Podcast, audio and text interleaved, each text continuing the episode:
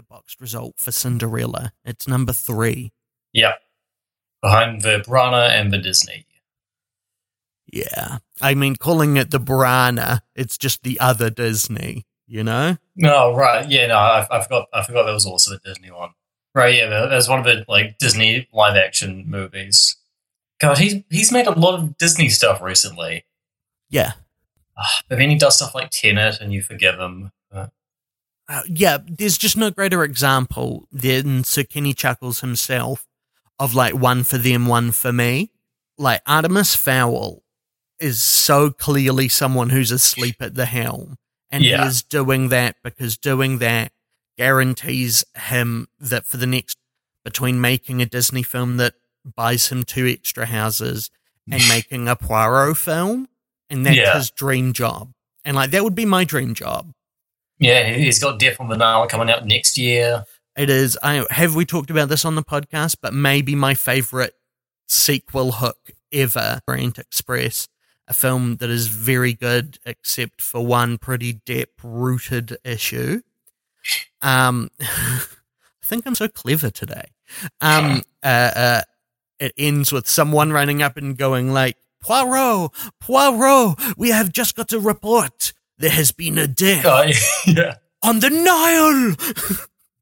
it's like, yeah, no, that's that's how you do it. Like you end. There are three ways to end a film. One is looking at the camera and maybe Right. doing a little smile.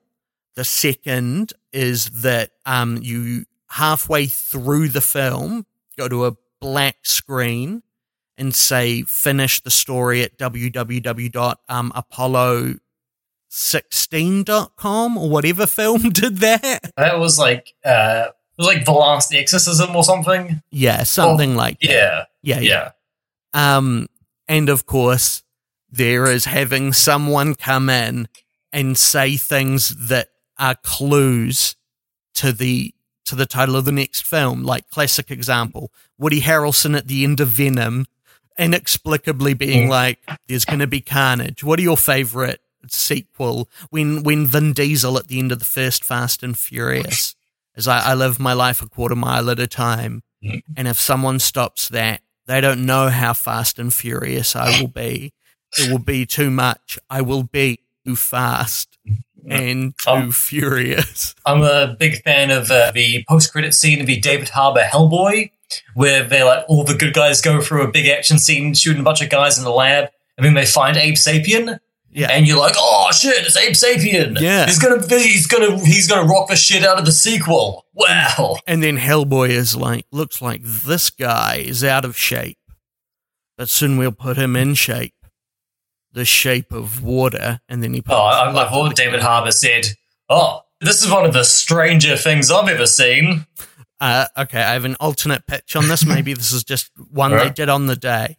And he says, and you know, he meets Abe Sapien, the best character in the Hellboy universe. Universe. Oh no, there are fucking loads of them. The comics are great, even though everyone involved in making them is just uh, abysmal uh, uh, as a human. Uh, uh, but anyway, uh, David Harbour looks down at Abe Sapien and says, "Wow." And I thought I was familiar with water. The name's Harbour.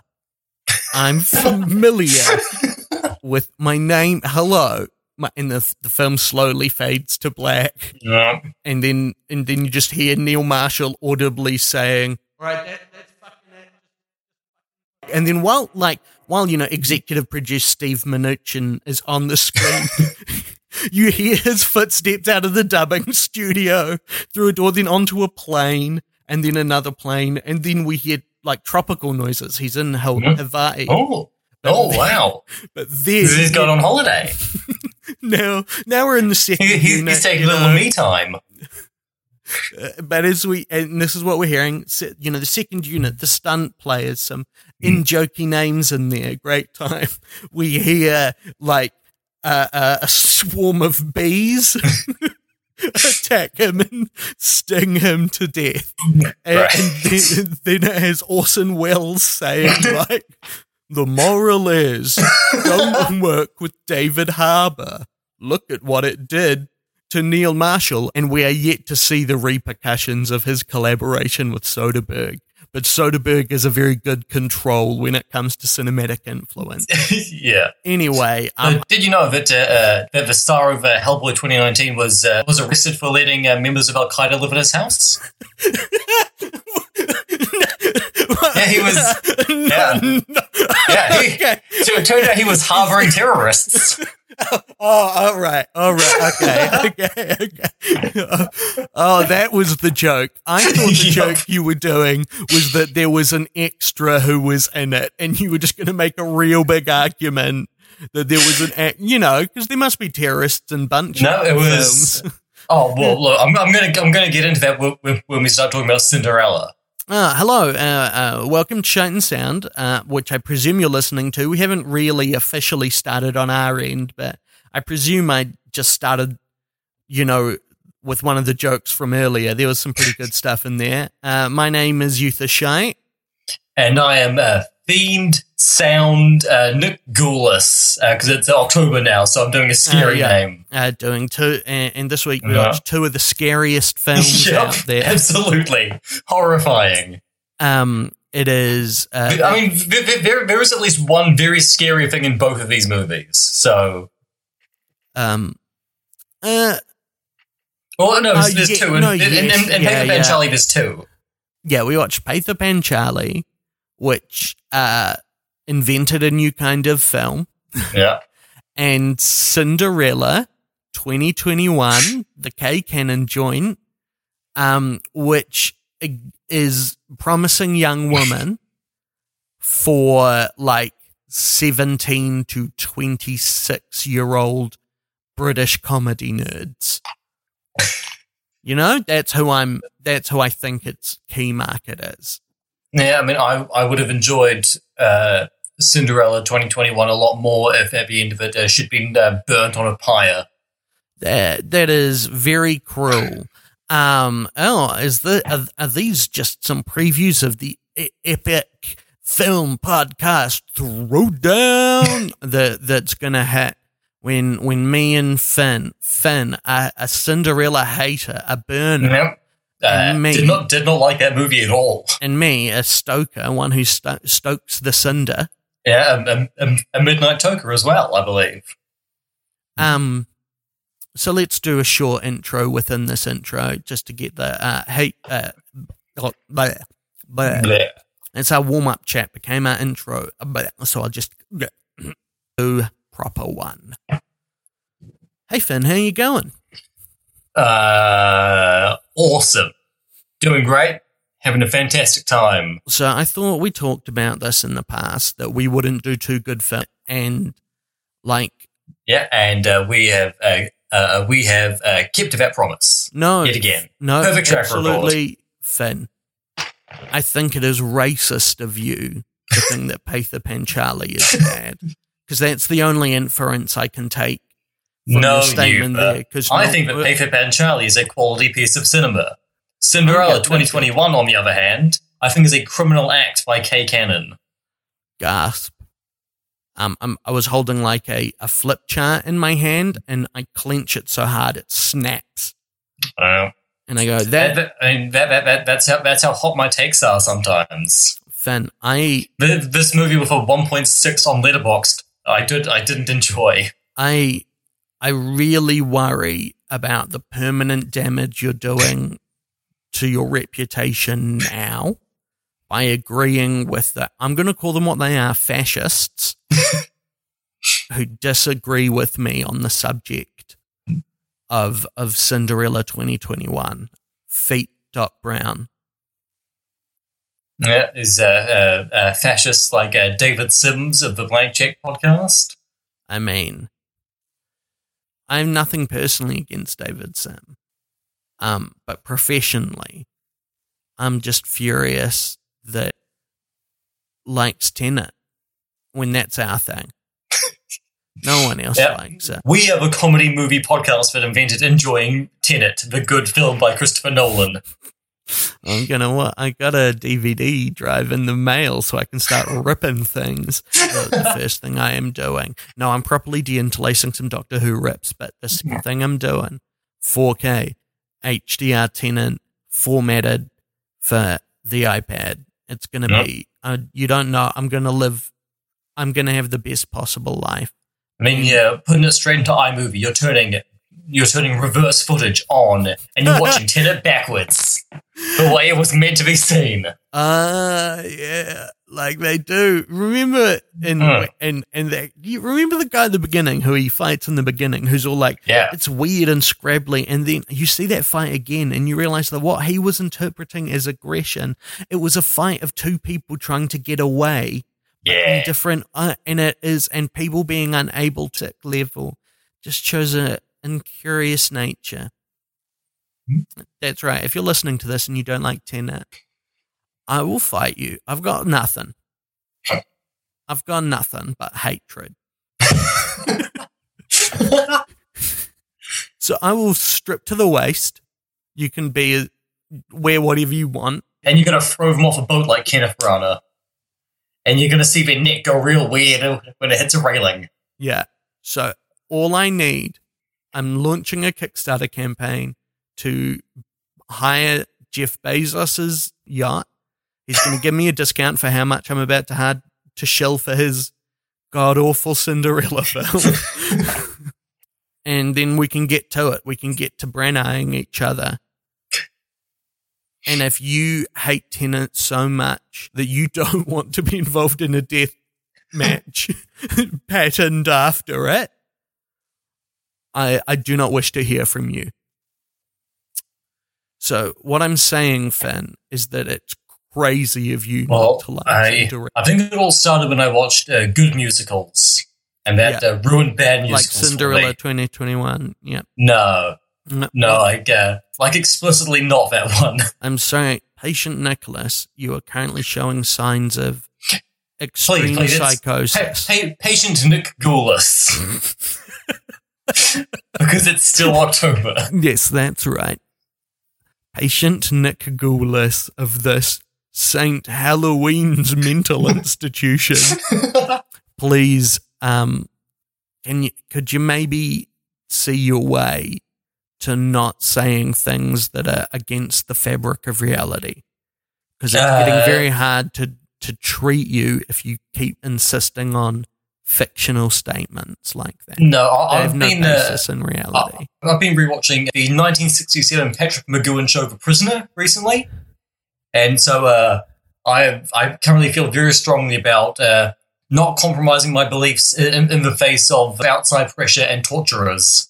the thing about number six, McGoohan's character in The Prisoner, he loses.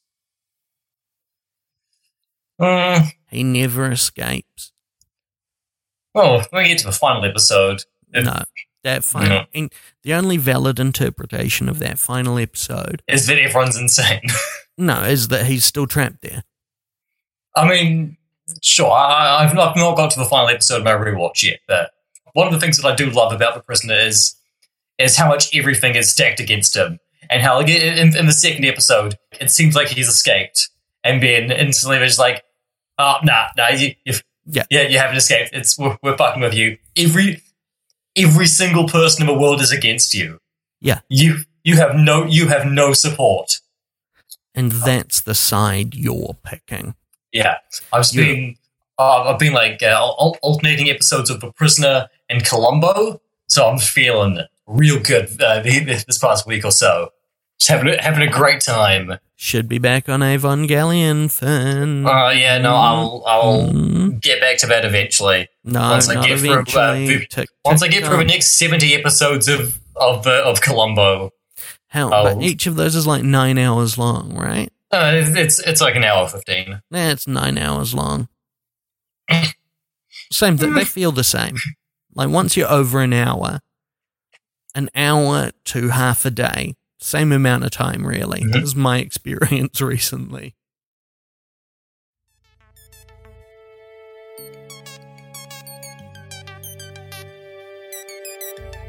Hello and welcome to Shite and Sound, the podcast where two comedians watch one of the masterpieces of world cinema and then follow it up with a critically reviled film that is similar in some way.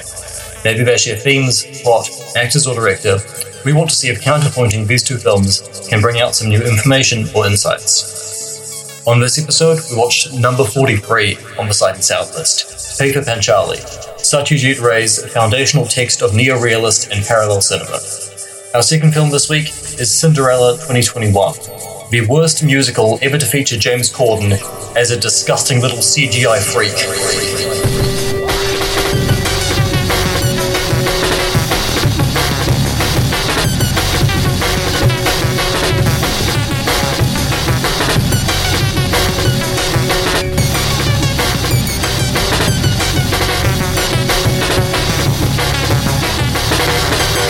Everyone. I've just realized we didn't mention in the intro, we are going out of order. You will have heard in Finn's wee bit there that we are now at number what, Finn?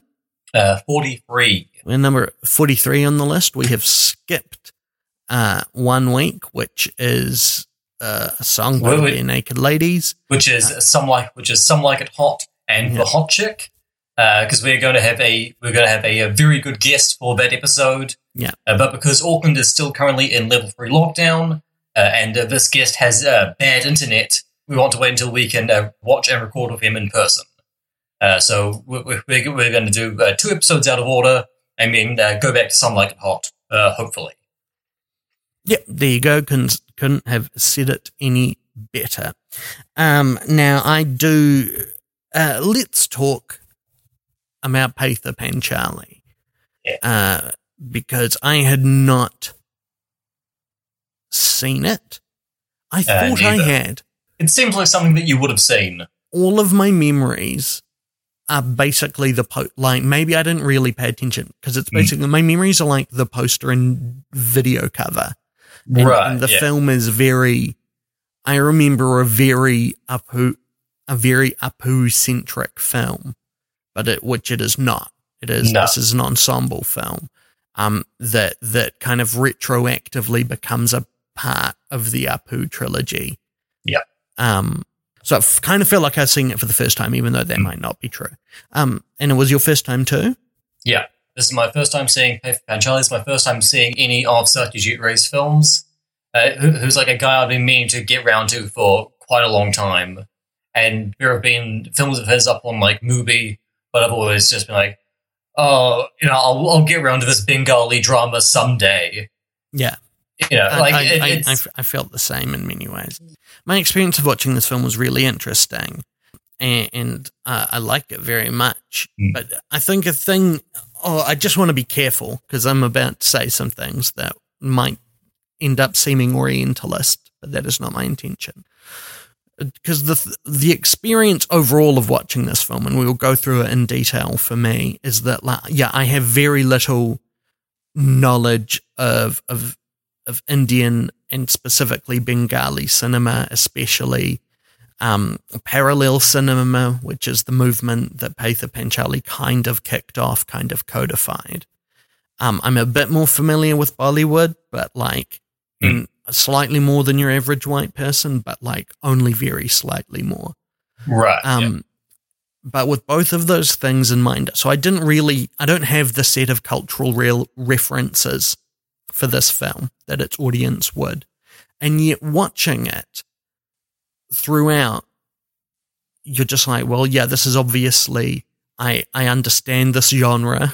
I understand these films because this is, this is so good. I see the shape of it. It is like, it's like a statue of a film and not, not like it, it, it feels kind of perfect and, and, and serene in, in a way that you're immediately like, oh, this is a major film. Yeah. Like this And is, it, it feels a lot like other early neo-realist films. There is like a lot of bicycle thieves in, in it, but like it also feels like so culturally specific. And you can see why it, it, was received as like this like call for expanding the types of stories that are covered in films and like expanding the types of people who like get the opportunities to to make films. yeah. And I'm so glad you feel the same way. And it is, and it is just that thing of seeing something like the very specific feeling of being like, I don't know. Like, I, I feel the same way about the Dardenne brothers in Belgian cinema, where it is like that work is so complete and compelling. Uh, like Pather Panchali, I'm like, I kind of feel like even without context, I can know this is a very good one.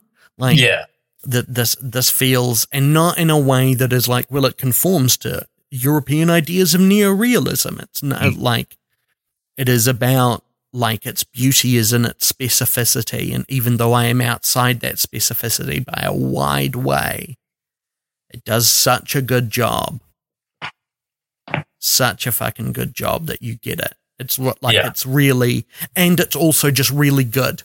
This is not like a, a film from the fifties where you have to be like it's a film from the fifties. Like it, it looks great. All the performances Yeah. are good. It goes along at speed. It is, um, it lives up to the hype.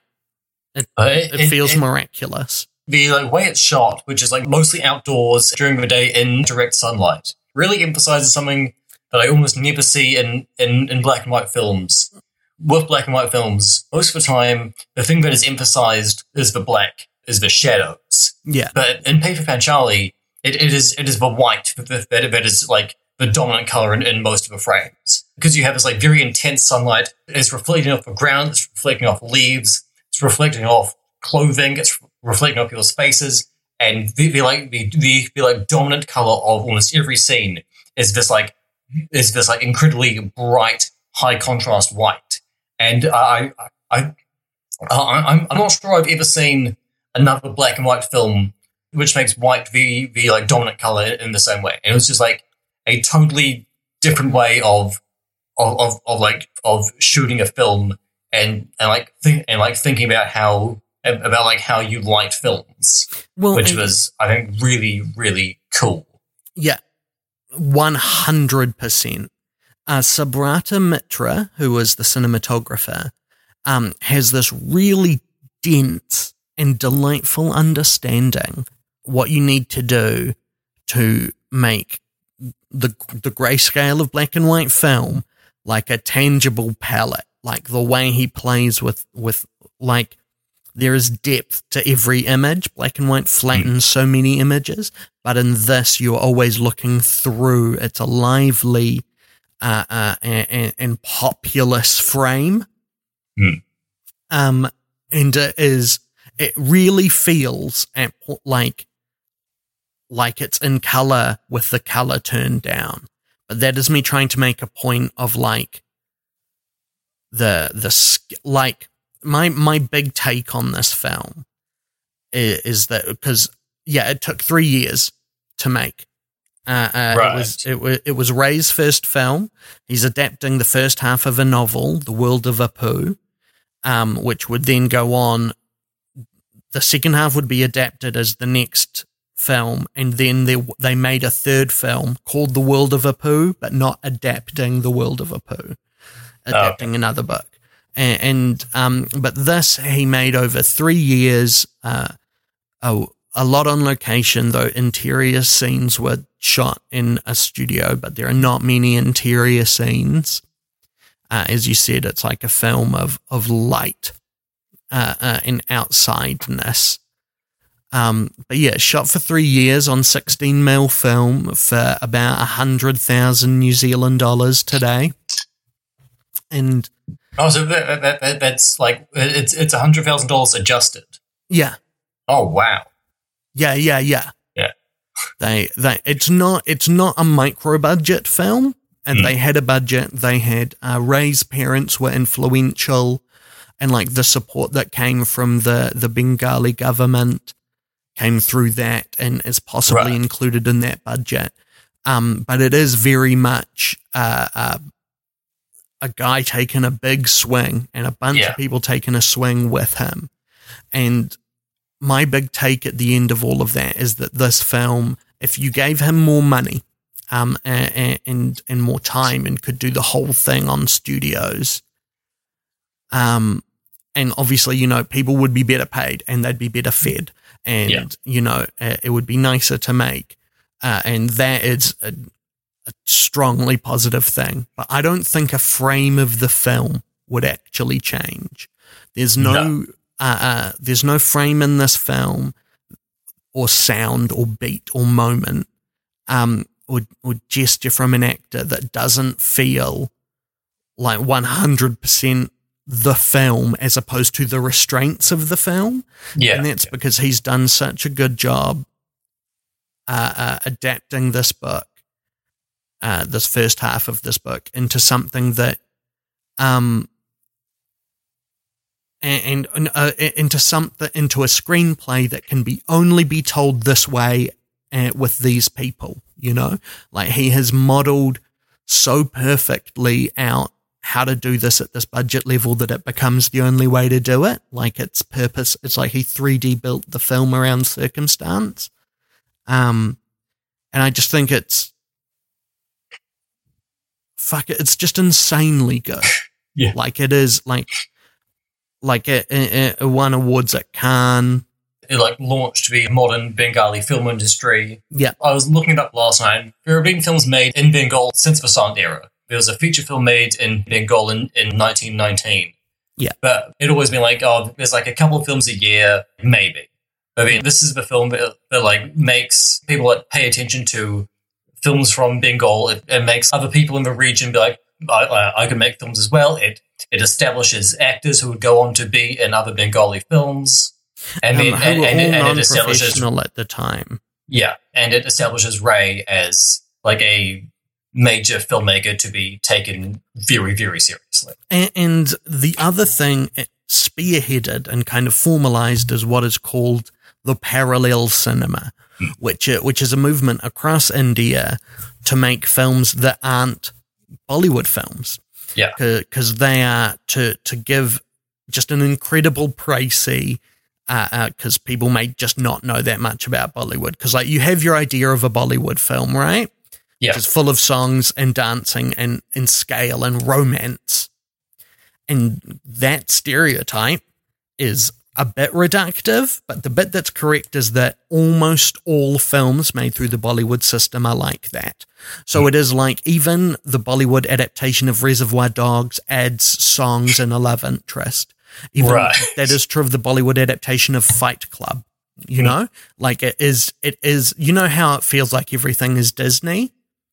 Um, yeah, imagine yeah. if Disney didn't even have like fucking Touchstone to put out non super. You know what I mean? That Right, even, even like fucking, uh, even imagine if Cinderella 2021, a good film that we're going to talk about in a bit, um, which is such a clear product of Disneyfication, even if it's not Disney, no, had had to have like the prince has to be the the steel prince, a superhero. It just has to be in there.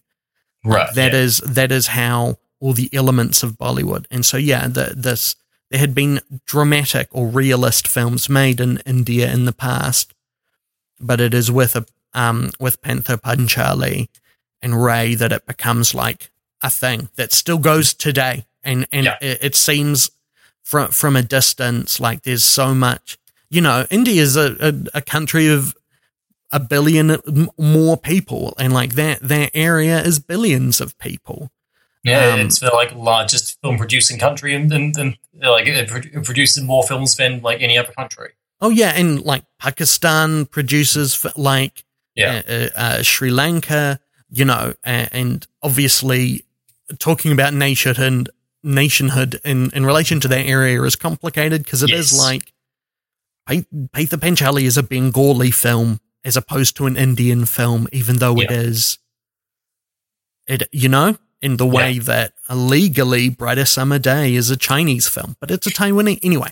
Um, uh, uh, and so and doing something and, and with with with Bollywood being such a monolith, um, mounting an alternative to it would have been really dangerous. And, and that he, this film is such a risk. It relies on untrained child actors. And that he not only invented a new kind of cinema and started a revolution, but also that the film is like this film has posterity on its side already, and it also is incredible. Like it seems hmm. just insane to me. So, but anyway, let's let's talk our way through the film. Right. So we we start with um where am I? Oh, I closed plot summary. That's why. So it is. It's the 1910s, right? In in in in rural Bengal. Sure, Um, but it, it, it, it's it's also never fully clear on, on the on the time period. For like at least the first half of the movie, there is no indication that, that this is taking place in the in the twentieth century. but it could also be happening. Yeah, no, I, uh, I absolutely. Yeah. There are a couple of telephone poles. There are a couple of things that, if you look for them, Oh yeah, no, like that moment when they first see the telephone poles is kind of like shocking. The entire like first half of the movie, all these people and, and especially these children just exist in in in in, in these like kind of small ramshackle houses or, or like or like out in the woods playing. Like it, it is this incredibly rural, poverty-stricken life, and then they, they they are like running through the woods one day. They like go for a field, and they come across this giant telephone pole yeah, with wires stretching out in every direction. And then, I mean, a steam train passes by, and within like the space of a minute, it's like, oh shit, this, like this world is changing. Like yeah. ev- every, everything feels different now. but it also feels it. I, I'm, I'm, I'm so with you on all of that. And the other thing it does, at least for me, is make the film feel, in a way, unpretentiously timeless. Yes. Um, uh, in that, yeah, obviously that they are in an, uh, uh, they they are in desperate poverty, but they could be in desperate poverty 200 years ago, or this could be a film. If you told me they shot this this year in black and white, because poverty never changes. Yeah. Um, uh, uh, and that is, I think, part of that timelessness, that that sense of it occurring in now, um, comes from how much of a home run it is in terms of uh, identifying neorealism as a incredible approach to take on this kind of story and then executing it because I think this is one of the best neo-realist films that's slightly heightened but still like granular and messy and natural style. Hmm. It really I spent a lot of this time just watching people and not and especially the kids because they're the leads of the film if the film has leads. But like I was never like I'm looking at a child actor. I was just people. And that is because they he was like, This is how you make a realist film. Like he knows it, it's it's crazy to me. So yeah. But we are uh, uh, I just looked up who, who did the soundtrack for this. Do you know who did the soundtrack? it's Ravi Shankar. Yeah. Yeah, it was, It was it his was Ravi breakout. Shankar. Yeah, yeah, Yeah. it was his breakout. Yeah, yeah, yeah. Holy it- shit. And like what a score. Uh, There yeah. is there is So this it's- it's- it's a- it's entirely a- percussion bit that will blow your mind. Yeah, it's a beautiful score of Indian and Bengali classical music. And then there's one part after the halfway mark of the film where the two main children are like walking through a village and they, and they come across a like brass band who are hmm. playing It's a Long, Long Way to Tipperary. Yeah. And like that, that, that, that, that's another moment where everything se- seems to like shift around that moment. It's just like, oh, thi- like this, this world, this way of life is, is like so fucked. I mean, like that song is literally a song about like English soldiers marching to war and to conquest. And yeah, to, to, to like have that song being played by, by, by this, by this brass band in like 1910s rural Bengal is gentle, but like incredibly threatening as well. Yeah, it is uh, uh, the the way Ray understands that plot changes need to follow tone and theme changes, which is like yeah, as you say, the film kind of bends around that moment because I believe it is late on their way back that they find the dead old woman after that. Yes. Yeah. And so it is like how like if you broke down this film onto, you know, index cards and analyzed everything, I think it would be incredibly tight. Like with, with how plot thing and, and uh, how the the synthesis of everything, if you know what I mean, the plot and the theme and the music and the performances and and like scene length all lining up to be the best versions they can be. Um, Oh, we and come on, I had a thought for the end of that. Doesn't matter. Um, but the these two kids who are our leads are, are um, uh, well, there's Durga, um, uh, who is uh, the elder sister, played by Yeah. Umata Dasgupta, as uh, her older self when she's a teenager, and we also see her played by Runki Banerjee as a um as a child, like Yeah. six, seven, eight, right? And when we first meet her and her parents, who are uh, Sarbajaya and Harihar, who are um, they're all the Roys. Uh, we meet them just before Apu has been born, or like, well, Apu is is is born off screen. Yeah. Um, and, and we get it's mainly uh, uh, uh, the father, the husband, Harihar is he's a priest, but he wants to be a playwright. But work is bad on either front. Um, and they're also talking about how they were their fa- his Well, no, family a- had an as- orchard. As a playwright uh, currently living in squalor, uh, Yeah. how, how accurately did this film reflect your experience? I don't consider my life squalor. um, and I would be as I appreciate the joke. It's well structured, but even deigning to accept for a moment that there is a comparison between my life and the in the films, the characters in this film would be a real like hazard. Do not approach Right, you- you- situation. Good job, I- you passed the test. And no, no, no. So that's why I'm going to do it. I love living on the edge. Yeah, this is exactly what it is Mm. like being a playwright in New Zealand. Um, I am neglecting my family. Um, I'm constantly dragged away for meager work for people who don't care. No one really supports me. Um, Uh, my I'm- I'm partner is they- clearly more skilled on, on, on every level and I um mainly am interested in demonstrating my toys to my wife. I'm kind of annoyed with Satyajit Ray that, that he left out the part where, where the playwright gets uh, uh, gets his funding grant uh, dunked on by, by the NZ Taxpayers Union. Ah, those guys. what are they? That they complained that Duncan Sarkies has been funded to write a new novel, which is like being annoyed that the All Blacks have been funded to play more rugby. like it is like you understand.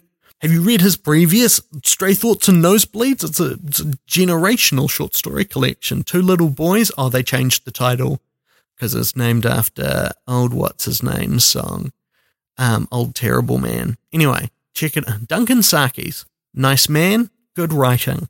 Check it out. He's the sponsor of this week's podcast.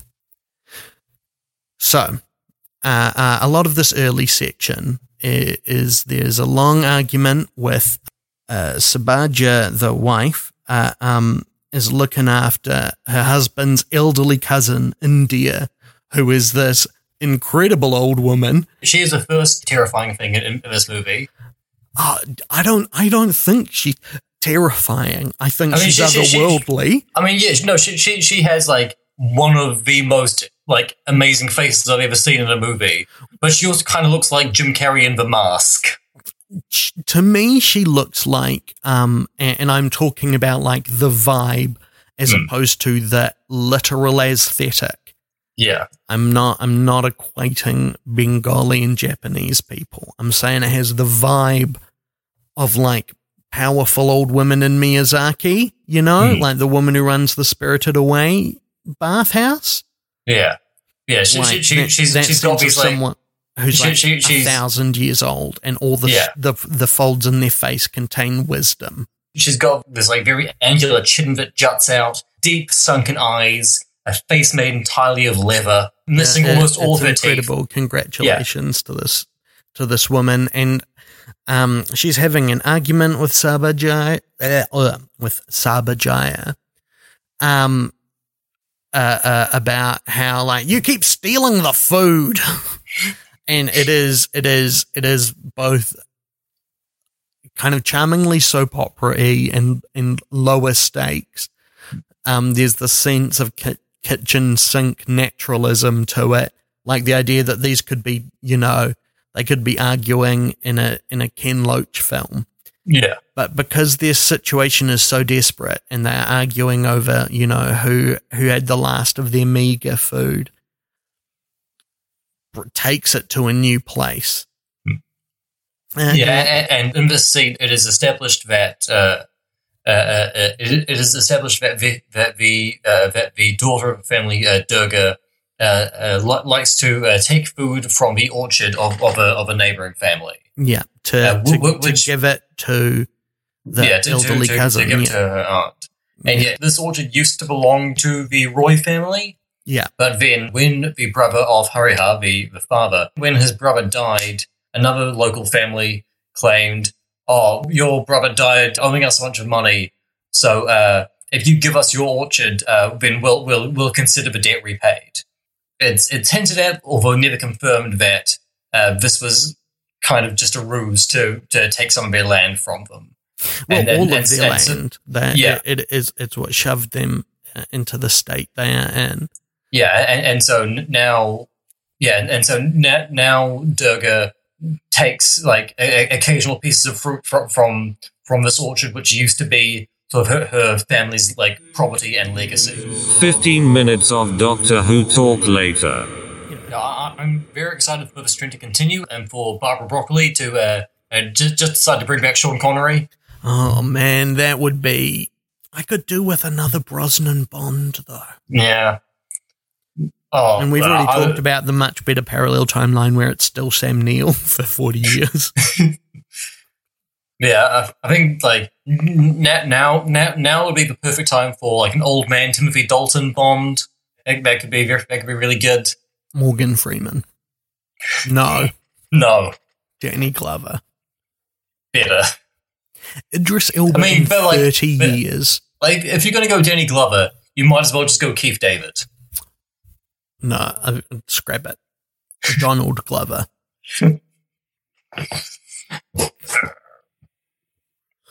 no, Riz Ahmed, obviously, but anyway. Yeah. Yeah, no, I know. You don't care. I just think he should be a white guy. Go on. Who? Uh, uh, uh, white actors, open brackets, just the good ones, please. Close brackets. Uh, Adam Driver is the first guy who comes up. If you search for white actors, open brackets, just for good ones, please. I mean, it's a tape. Yeah. Uh, the people who come up are Adam Driver, Clint Eastwood, Michael Caine. Yeah. Uh, some guy called Mike White, who was apparently on Survivor. Uh, Charlotte. uh, Sorry, no, go back.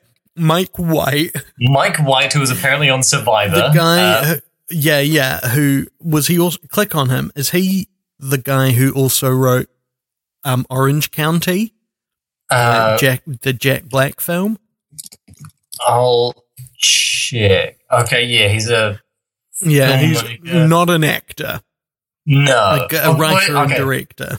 He, he, the White Lotus or Black, he, whatever he, it's called. Uh, he has uh, five acting credits, all episodes of TV shows. Mm. Uh, he, he was on one episode of Freaks and Geeks, one episode of Undeclared, one episode of Pushing Daisies, and 15 episodes of something called Enlightened. Oh, yeah, which is a show he um, wrote and mm. ran in his. What he's just not. What a weird person to be on that yeah. list. Uh, next, um, uh, uh, after Mike White is Charlotte Rampling. Charlotte Rampling is Bond. It's a great yeah. offer. Uh, Vin, uh, Vin Mirren, a link. Mirren. Mirren. Done. Uh, Tangent then, over. What happens next? Oh, oh no. Okay. Uh, next on the list is uh, Christopher Lee as Fu Manchu. I could, could, uh, could, could not live a bit in without mentioning that that was the next thing that comes up when you search white actors, open brackets, only the good ones, please. That is Barbara Broccoli. it's a yeah, picture we, we cast Bond. a non-white Bond. it is deceased actor Christopher Lee reanimated by Jeffrey Combs to come yeah, back he, as a shambling monster. He, he's, he's, he's reprising his like almost 60 year old racist character of Fu Manchu. Was that more Uh. or less racist than very racist film You Only Live Twice? We can we'll we'll only we'll see when we get to an inevitable James Bond podcast. Um, my word is my bond. So what happens next in Pather Panchali? We've met them as a young family. How um do fortunes find them uh, after the seven eight year time skip? Time hasn't been great to this family. The father had all these dreams about writing plays and educating his son and making lots of money. It's it's all kind of come to nothing. He he still like finds occasional work as as, as a menial laborer and like even more occasional work as a priest, which is his like which is his profession. Uh, but, but like no no no no one cares about his plays. No one cares about the stories he's writing. He's not renowned as a scholar like he wanted to be. His wife Sarbajaya is uh, still just as like uh, beaten down as ever. Yeah, Uh, she- still she- arguing with the the elderly aunt. Yeah, Um, yeah. Who, who, who was like who was like uh, who, who was like even older and and and like more infirm now, but, and now but just, just pure trickster spirit, just like Yeah. this, like like the mask. yeah, but just going around and like being super charming and cackling and having great fun with the kids. Yeah, It just is- like going into Sarbajaya's kitchen and stealing a few chilies and then trying to pretend that she hasn't stolen any chilies. at this point, the neighbor's wife, I believe, um, accuses the daughter, uh, whose name I don't remember. One second. The daughter is called Durga. Durga. Yeah. Um, Yeah. And at this point, the neighbor's uh, wife, the neighbors that stole the orchard, um, accuses Durga of stealing uh, some uh, jewelry. Which, Yeah, because uh, because Durga and Apu they go to this neighbor's house one day to Yeah. to, to play with their kids, and they go there because uh, there's a man whose job is to like walk through a forest selling sweets, Mm. and he he has like a fried cream and like lentil balls and stuff and wha- wha- whatever. Uh, he has a bunch of stuff that. That, that, that kids like to buy. When he stops by uh, Durga and Apu's house, uh, they don't have any money to to buy sweets, but they know he's going to walk to the neighbor's house next, and they know their neighbors have money, so they're like, "Oh, we'll, we'll go there and we'll like we'll, we'll like scam some sweets off the neighbors." yeah. And while they're playing at the neighbor's house, Durga sees uh, one of the kids there uh, making a bead necklace, which her her her father had like bought her a bunch of beads for, Mm. and Durga takes a lot of interest in it, but the other girl's like very suspicious of her because she's been told by her mother for years and years and years, like that Durga, you know, nothing but a thief. And so when it goes missing, yeah, the neighbor uh, uh, confronts Durga Mm. uh, and, and the mother, and Apu is also there um, for for uh, of stealing, and is like, "This is your fault." To the mum, you're Mm. you're letting this happen. You're raising, you know, crazed feral kids.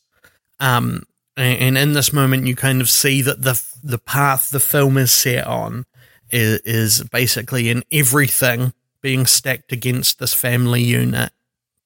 The husband has to go away to work. The mum has so much on her plate. She is working herself. She's looking after these two kids in an environment that's actively hostile to them. And it is like, Yeah. it kind of sets in progress the clear realization where you're just like, oh, this is just going to get worse and worse.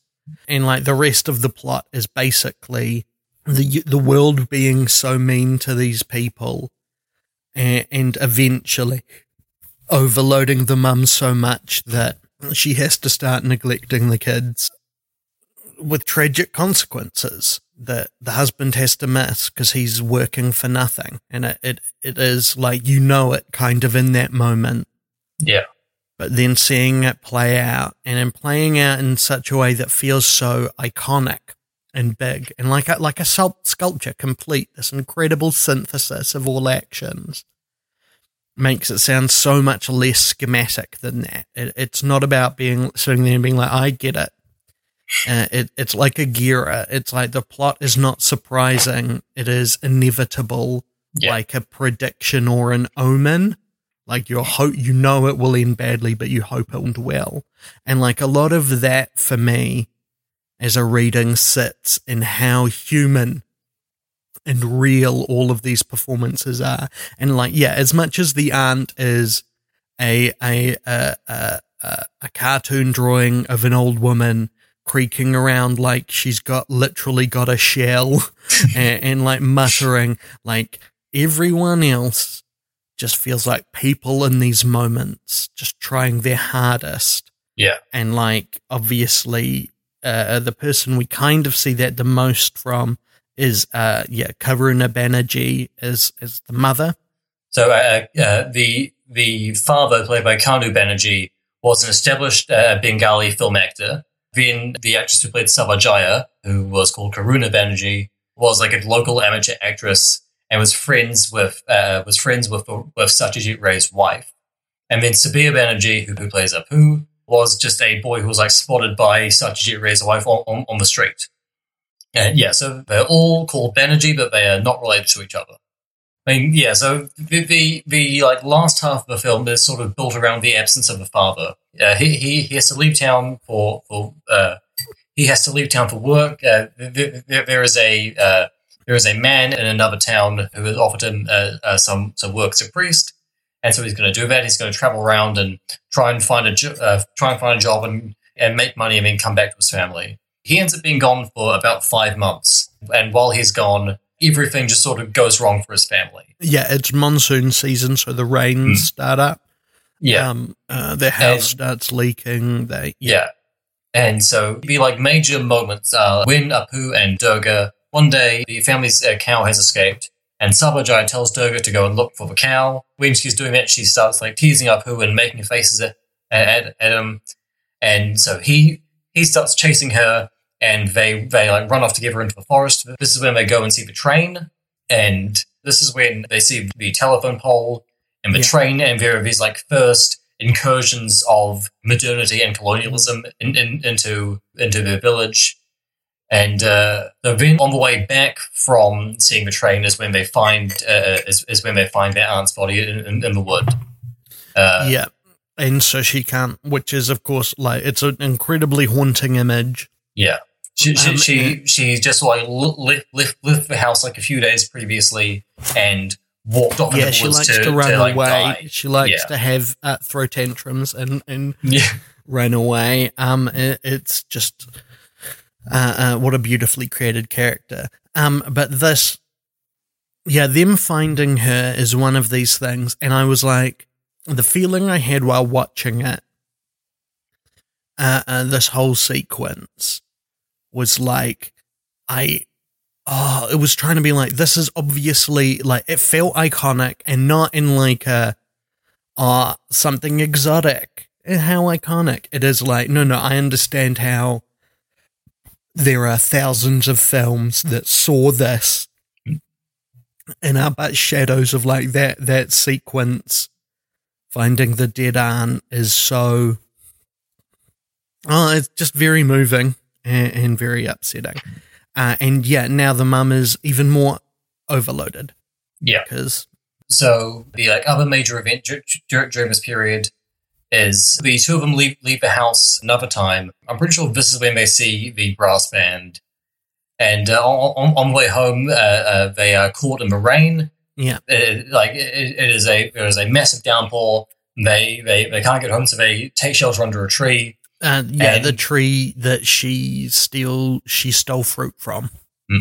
And, And uh, yeah, and and, uh, uh, and and when they finally get home, Durga has caught a cold from being out in the rain. Yeah. and uh, the family can't afford medicine, and her cold gets worse.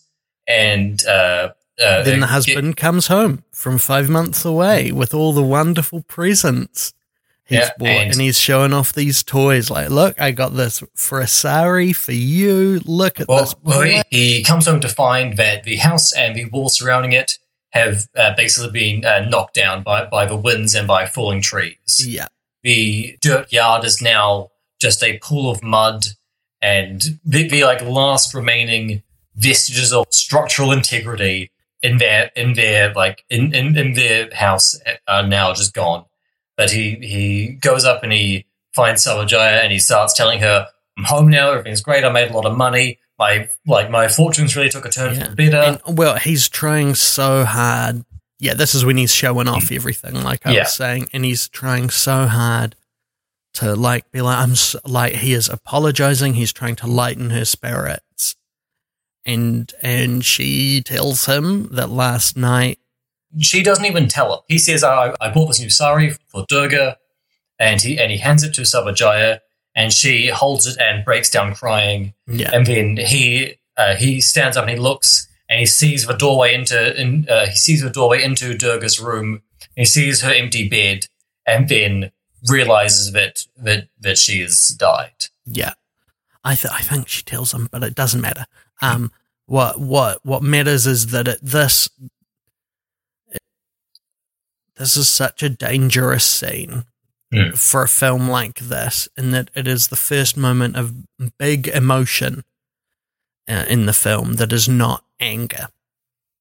You know, it is Yeah. the first big sad and only big. You know, like it, it, the sadness haunts the film, but when you're working so realistically, it is so easy.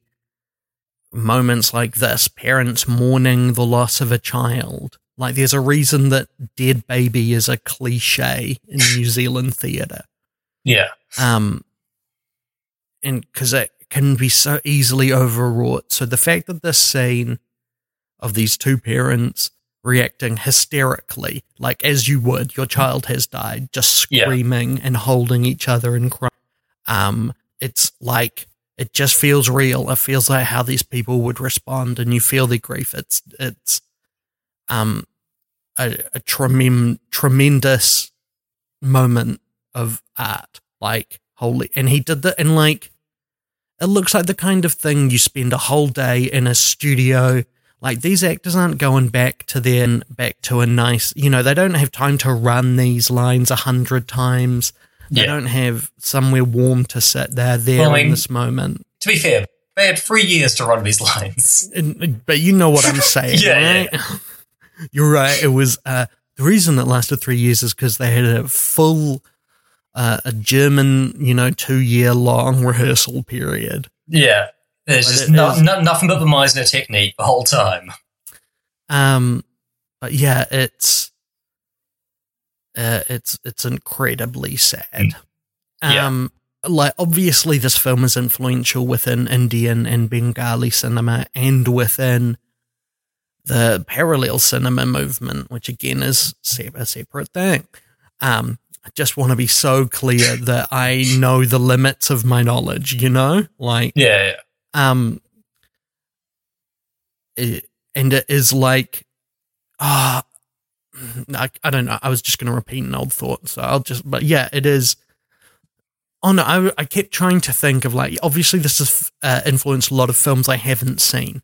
Mm. but i can tell it like you know Yeah. but i'm like i'm i'm interested that i haven't seen i don't think i can think of many like Western films because this film seems so ripe to just, you know, not remake, but be heavily influenced by.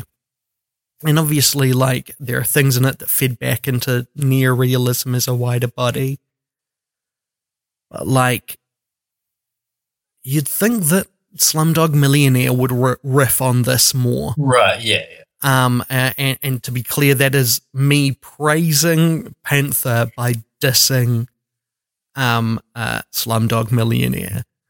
Um, and, and so it feels like this scene and the success of the whole film in general, as an outsider, feels like this just incredible mind, this unmined valley of great dramatic ideas and that it's kind of insulting that in the 70 years since this film came out i mean 65 Yeah. um it hasn't been you know we haven't seen soderbergh try and do a Pather Panchali um or or you know um and yeah that makes me sad but it also makes it more special when you see it I mean, uh, Lo- uh, Lo- Logan, Logan Lucky is kind of like Pather Panchali. It's about poor people. Um, okay, yeah, you got me. You're Yeah. In fact, you're right. And it, well, like this film's biggest influence on mainstream culture being the name Apu in The Simpsons Yes, yeah. i- is a incredible condemnation of Western culture. So then the the family now three, the parents and Apu leave town. Uh, Yeah. and, and the neighbor, as they're going, brings them some food. Yeah. Kind of, Br- br- br- brings them like a basket of mangoes. yeah, from their own trees. Um, and they offer to pay for them, but she's like, no. So yeah, it's sound. It is Yeah. like Oh, absolutely. it is it is like alt like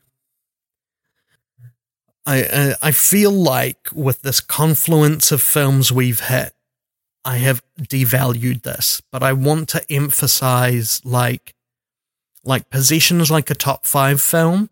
Pather Panchali is like a top ten, top twenty film. Mm. Like it is. Yeah. and again, the thing to stress, which we've both had on, is also like this film is grim, but it, it's it's good fun. It feels like mainstream Mizoguchi in a way. Yeah. Oh, like it's n- it's not a surprise at all. I never doubted that uh, um this film would be good. Uh, I didn't know Yeah. I'd love it. I didn't know I would love it, and then be like, I'm I got to see all of these now. And it like it's like I can understand why people wouldn't like Mizoguchi films Yeah. they are austere and uh, like attacks. They're haunted and haunting. Uh, whereas this is everyone is so nice. It's just like it passes almost the first test of good Yeah. cinema, which is uh, it is better than. No, it's not. mm, It passes the first test of all great cinema, which is that you like spending time with the characters, and, and immediately so. Um, so when I say, as I normally do, Finn, I can't think of a single. We both agree this is a great film. I can't think of a single person who wouldn't like it. I genuinely mean it. Every other time, I'd say Yes. I'm mostly setting up something, but this time, what? What? Finn, what is it? Be honest with me, Finn. Oh well. Well, you you Yufa, you. Well, you you obviously you obviously haven't met Letterboxd user Yeah. Kobe Rules. Yeah, oh, sorry, no, that. yeah, Um, Co- Co- Kobe Rules. I, I, think they're I think their like image is a basketball with a K on it, so I think they're big fans of Kobe Bryant. Yeah, I, I feel like Pather Panchali's basic do do humanity. do you want to guess what? Uh, uh, do you want to guess? Do clear you, do you want to guess what rating uh, Co- uh, Co- Kobe Rules gave hearted Charlie? critics three stars.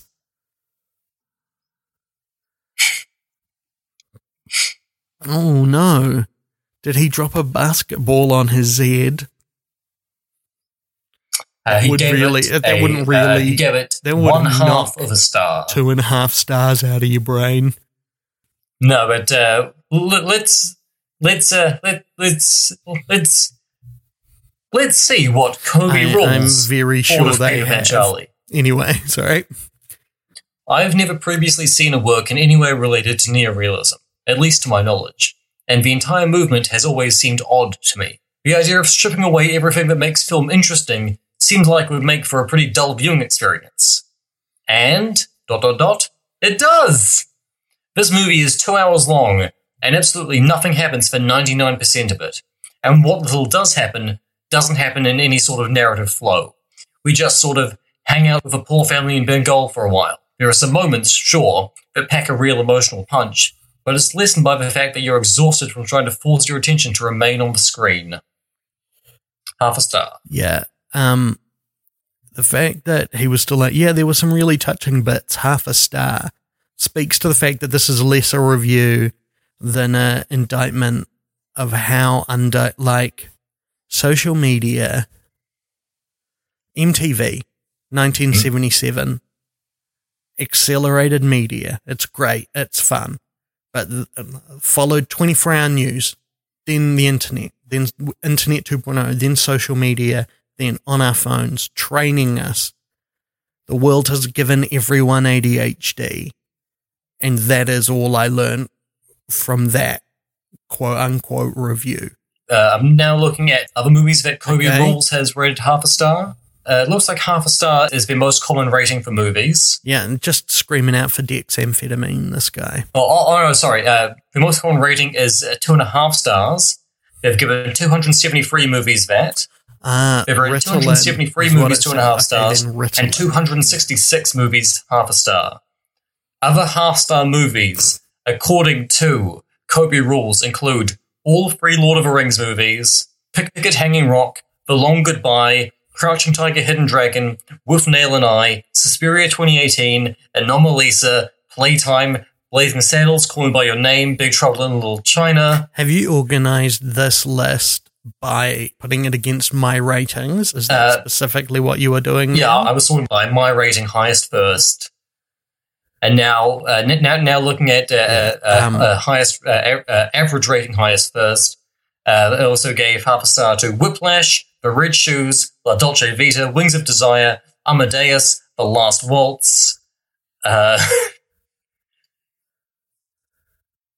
uh, Okay, Yeah, Kobe rules. all that heaven allows. I hope you're doing okay. And for I the fucking you, Douglas Sirk movie. Jesus. I, I gotta tell you, Kobe rules. If one of your friends has linked you to this podcast, I genuinely want to say to you that the constant buzzing in your head, the inability to hold a single thought, is an illness and can be controlled. I've gone through the journey myself, and I think you will be able to revisit. You know, I ti- time my ADHD medication for right before pacing to really take in this uh, exquisite magnum opus of a film could be available to you. So, Kobe, I hope I hope you don't bounce Yep. on on this Uh, so, would, would you like to guess uh, their top four films? um, yeah, uh, knowing this guy, um, I'm sure that they love Scarface, So, uh, written by sponsor of the podcast, Duncan Sarkies. so Kobe Rules has only rated six movies five stars, and four of them are their top four. okay, Uh, can I guess the other two? And we'll see. We'll Yeah, see yeah. how we go. Okay, uh, the first one uh, is a movie. It's a supernatural movie, uh, but the most famous scene involves someone uh, eating a pastry. A sweet or savory pastry. Uh, I don't know because it's a movie by an American, and uh, their conception of uh, how Oh, this is thing it- is supposed to be prepared is uh, deranged. Ah, But It's a pie. And what genre did you say it was? It's a like supernatural uh, drama. All I can think is American. Ah, it's Ghost Story. It, yeah, it, is- it is Yeah, a ghost yeah, yeah. story. No, that's sweet Oh, okay, because it's banana. it's like a pie? cherry pie or an apple pie or something. yeah, yeah. Yeah.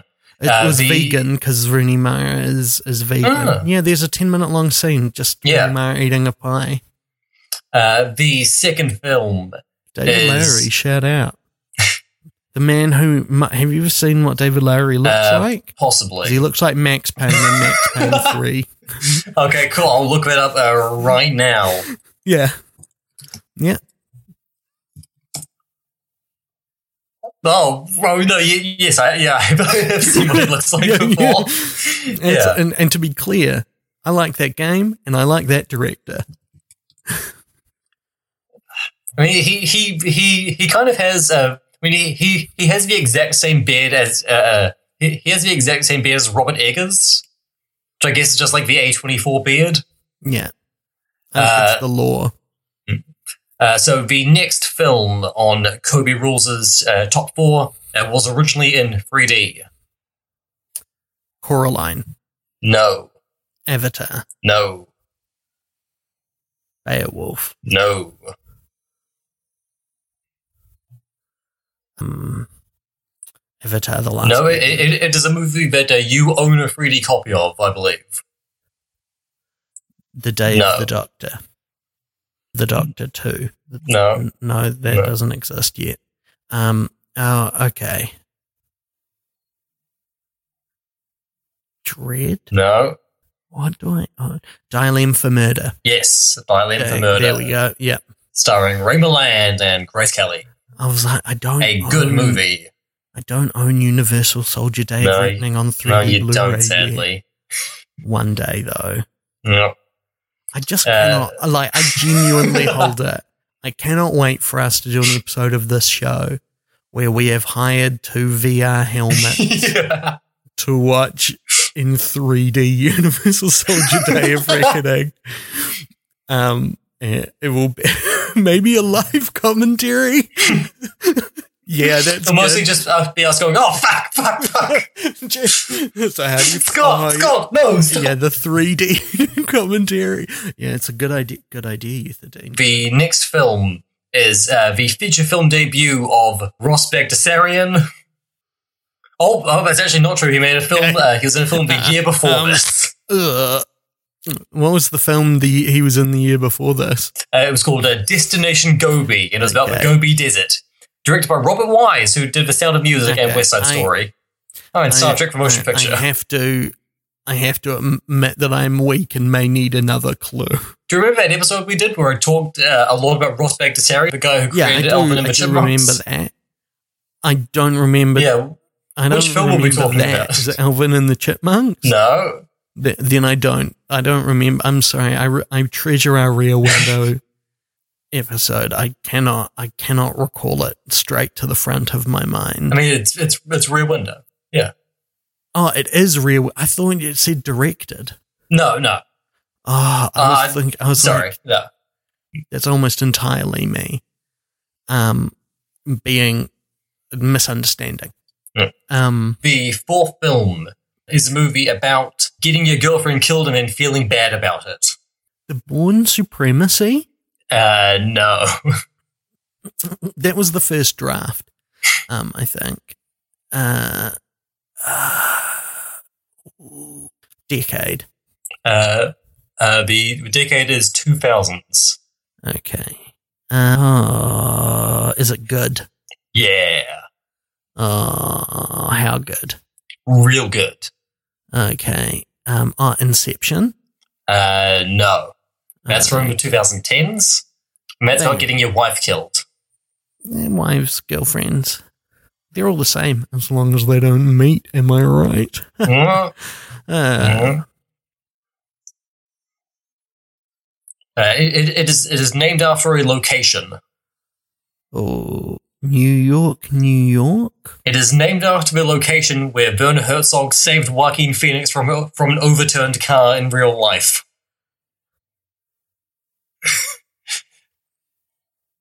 Ah, ah, it's Lost Highway. Mm, Close. It's Mulholland Drive. It's Mulholland Drive. Yeah. What a film! Yeah.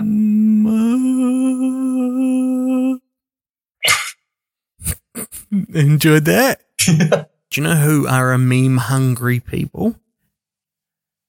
I'm I'm trying to think of an answer that isn't just a specific race, which I'm pretty sure is not what you're going to say. I'm just like, uh, do, no, do, no, no, no, no. Like break who- the bet. No, no, no, no, no. is, it- is, is, is there some stereotype that, that like uh, like Italians love memes or something? Gen Z. Oh right. like I was like Armenians. Who was he talking about? Gen Z loves memes. Yeah, sure. They, Finn? I mean, a- a- as as a representative of Gen Z, Whoa, so Yeah. you admit it.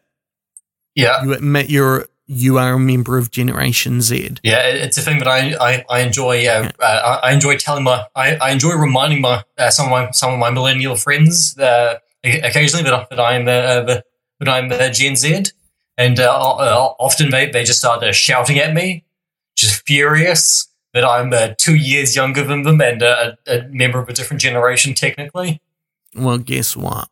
What? Your openness on that point has today spelt your doom. Oh no, Because not my doom. 2021 Yeah, is a film made by question mark and incorrect. for exclamation mark Generation Z. It's got all the things you love. James Corden. And You are a member of that generation. You thus, yep. I'm using a logic diagram here. Yeah. Thus, you like that film. It's impossible. It is impossible for you to have another opinion on it. Oh, I've caught you now. and uh, it really seems like you got me. Um, yeah. it's too bad that comedian and former philosophy tutor Ray O'Leary isn't on this episode. He'd really be able to uh, tell you if you got your syllogisms right. Yeah. He's not here. He's not. So I just I just have to accept on face value the the the, validity of, your- of of your of your arguments. This is a lot of emotion for someone just simply being caught in a lie. You know, most Yeah, people well, would just You know, um, be cool with it and apologize, but you're this- doubling down in a way that I think is quite toxic. yeah. That's the kind of word they'd say in Cinderella. Uh, it would it would also be a joke if they used the song "Toxic" by Britney Spears in the movie, which I'm surprised they didn't. Um, I mean, Perfect Three had already got bags Oh. on it, and songs can only be in one movie. Uh, It's, it, it would be uh, totally unlike the film Cinderella 2021 uh, to use a song that had already been used in another movie. I know what you're Hmm? doing. You're distracting from the point that I caught you out. And thus. What was that The noise? clicking noise. Yeah. Uh, that's my ear. That's my AirPods What? case uh, closing. Oh, okay. Because it also, but maybe like you're opening a knife. No, that that that, that sounds uh, more like this. All right, so so it's my Swiss Army knife. You got you got this sort of like shorter blade coming out of this side, the longer blade coming out of this side, and then what you do is you you, you put the corkscrew up, you put that between, you put that in there, and then you can you can punch with a corkscrew, and then you got the knives coming out each side. It's a it's the perfect uh, self defense weapon. and just, all I see looking at that is you immediately, like you're, you're in a scrap. You're walking down Ponsonby Road. It's late at night. It's late for Ponsonby. Seven, six maybe. Yeah. Then these uh, horrifying, like middle-aged tattooed men with 19-year-olds haircuts come up to you, and uh, it's w- w- wartime. and, and they start shoving you. They form the classic fighting circle. They're going to fight you one by one. And you immediately you go Yeah. to your pocket for your Swiss Army knife. And then just within instance, you're gashing yourself trying to set up that weapon there. like, Yeah, I, I, I, I, I think, I think what I've got to do is I, I've just got to grow my. Fi- I've got to stop biting my fingernails for like three weeks, Yeah. and then I think I'll have a much easier time opening that opening that knife. Because what I have to do at the moment is I have to get the like pair of the, the, the pair of tweezers out of the top of the knife, and then put that into the like divots along the side of the other two knives to open them. So then- and that's you know that, that, that that's yeah, it, it takes up too much time. It, uh, it it takes away a lot of the like uh, uh it takes away a lot of the coolness of having a like a, a, a like a knife punch hand if you have to uh, open it with tweezers first. they're coming for you, the circle of Ponsonby aggressors. Yeah, You double over to get out your knife. The moment they see those tweezers, the moment they understand what's happening, just the Yeah. look of horror on their faces. Like, is it fear? Is it regret? Is it sadness? And they all turn and look at each other and go like, oh no, this guy, he wants to kill bad.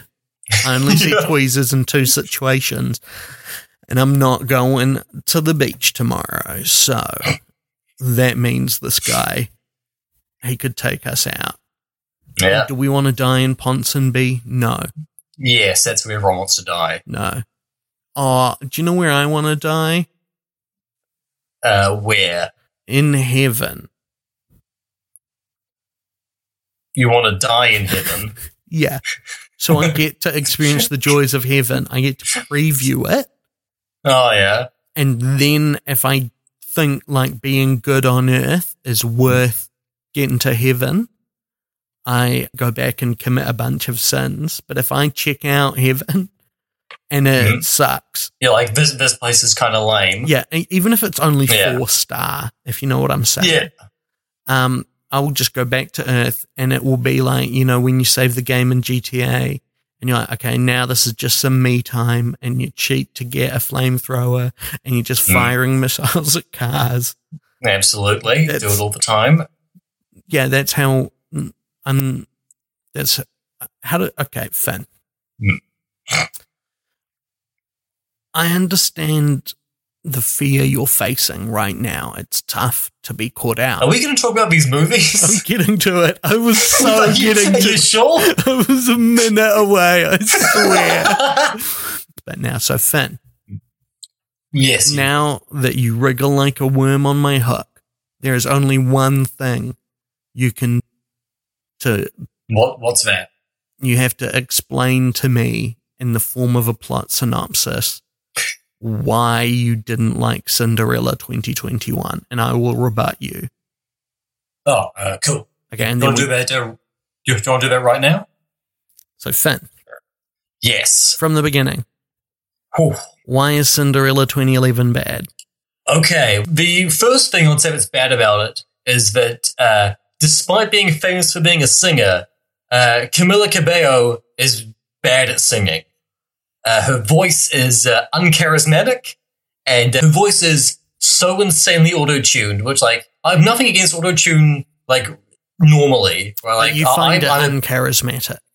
I I am a, a big fan of Charli XCX, who like is pretty much always auto is like using auto tune as like an instrument in, in, in her songs. So I, I've no, I've no problem with auto tune necessarily. The way that, that Camila Cabello is auto tuned in this movie makes her voice seem detached from her body, uh, and it also just like does not fit the vaguely medieval uh, setting of, of of the film, and the way that she sings, she like mum, she like uh, uh, like she like kind of mumbles and links all of her words together and doesn't enunciate properly. And so in, in her like big like empowerment song, you can't tell what she's singing about uh, because she, she just she just like opens her mouth and all of the words come out as one very very long word. Uh, that, that, that's the like uh, first thing that like really hit me about it. Uh, I, I and also that song is uh, bad. which song? This is uh, the thing. uh, Mi- Million to One, I think it's called. That's right. one of the original songs Yeah. written for the film. it's mainly a jukebox musical. Yeah.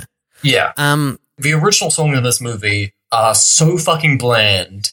They are the sorts of songs which could be in absolutely any modern Hollywood, like any any hot modern Hollywood musical, and like it, it's a it's a type of music that uh, it, it's a it's a type of uh, it's a type of music that I that I refer to as empower pop, like uh, "Roar" by Katy Perry. Oh yeah. or, or like stuff like that, or songs from like The Greatest Showman about how we're all got to stand up for ourselves and be different, all that sort of shit. Yeah. And like it, it is, there's like totally, these like totally cynical, calculated attempts at writing empowering pop songs about, you know, about like believing in yourself and shit. I, I, I uh, just hate vote. I hate those sorts of songs. I think they're uh, almost always terrible, and I think this is a uh, poor example of that type of music. Uh, um, I want to approach that uh, from two angles. One is I, I agree there is a real disconnect uh, in this musical between the story and the songs. Yes, Um, and, and I think that disconnect. th- There are there are many times where within one shot people stop talking and start singing, which means they start lip syncing recorded audio track, which is Yeah. mixed differently. They're all almost auto tuned, with the exception, I think, of Minnie Driver. Um, and it's really and like it, it- it's no, yeah. It, it seems like even it, it seems like even Idina Menzel yeah. is auto tuned, which is like she's an actual proper Yeah. fucking singer. Yeah, no, no, no, absolutely. Yeah. And it is it is auto tuning Idina Menzel and Billy Porter, two Hmm. people who provably empirically do not need it. Yes, Um, it shows that to me it is a, a choice. You you there are many points where the switch into a song is really underlined as a shifting of sonic parameters. Like like how how it shifts there there there's cl- there there are clicks and noises people bump in and bump out the game is broken and that I think uh is is is working along the Frem Dunst effect lines. I don't think it's as effective, and I don't think it was intentional. But what it does is give a really good microcosm of how songs work in musicals. Because this is here is why I think this film is good. I think this is a good first musical for people, and, I the people I'm thinking about that I'm happy that they get this film are like six and seven year olds. Um, and, and I'm not, and that is because they, they'll learn, like, this is a film that teaches you what musicals are for. It, tra- train, trains you well to watch them. And it does that through, yeah, what you're talking about, like inspiration porn pop. Um, but that is the language of seven year olds. Like that is how you communicate them to them emotionally. And as much as we are cynical and old and don't like it because everything sounds like that, using that as a, a vehicle for a story is not, I think, prima facie bad. So I, I, I would say that like using this sort of fairy tale story uh, uh, and and like pop songs in, in order to uh, in, in, order to introduce uh, uh, young children to to musicals. Uh, there, there is already a musical which uh, does uh, that exact thing, and even uses one of the exact same songs, and is a much better film. And it's called Ella Enchanted, starring Annie Hathaway and Hugh Dancy. Um, I have not seen Ella Enchanted. Saying someone else has done it better doesn't mean that this. I mean, sure, but the thing that like really kept on irritating me about this movie is the laziness and obviousness of all the song choices, even down to the scene where the fucking prince sings "Somebody to Love" by Queen, which is literally a scene from Ella from Ella Enchanted, and is like really fun and charming in that movie. And here is just not because all of the songs sound bad all, all of the arrangements of the songs make them sound like shit. All the singers are either doing a bad job or are so auto tuned that they are unpleasant to listen to. There is nothing about these songs that is good to listen to. Um, I don't disagree with anything you've just said from a taste perspective, but my response is it's because it's a children's film and, and it's music for children. And when when they started doing Seven Nation Army, Brian, who was who was nearby and could hear, reacted with anger and revulsion, and then muttered, uh, "Yeah, no, uh, that's what I also did." Yeah, fuck this Kidz Bop shit. Here is the thing. uh, uh, as much as this is aesthetically anathema to our tastes, and I'm not, you know, I'm. It's not.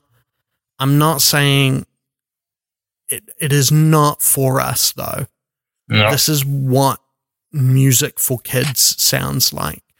And if this film had been doing this, been and had these songs mm-hmm. towards uh, uh, an undeconstructed retelling of Cinderella, I would be like, "How dare you use Seven Nation Army to um, to t- talk about how women must only give themselves to love, but like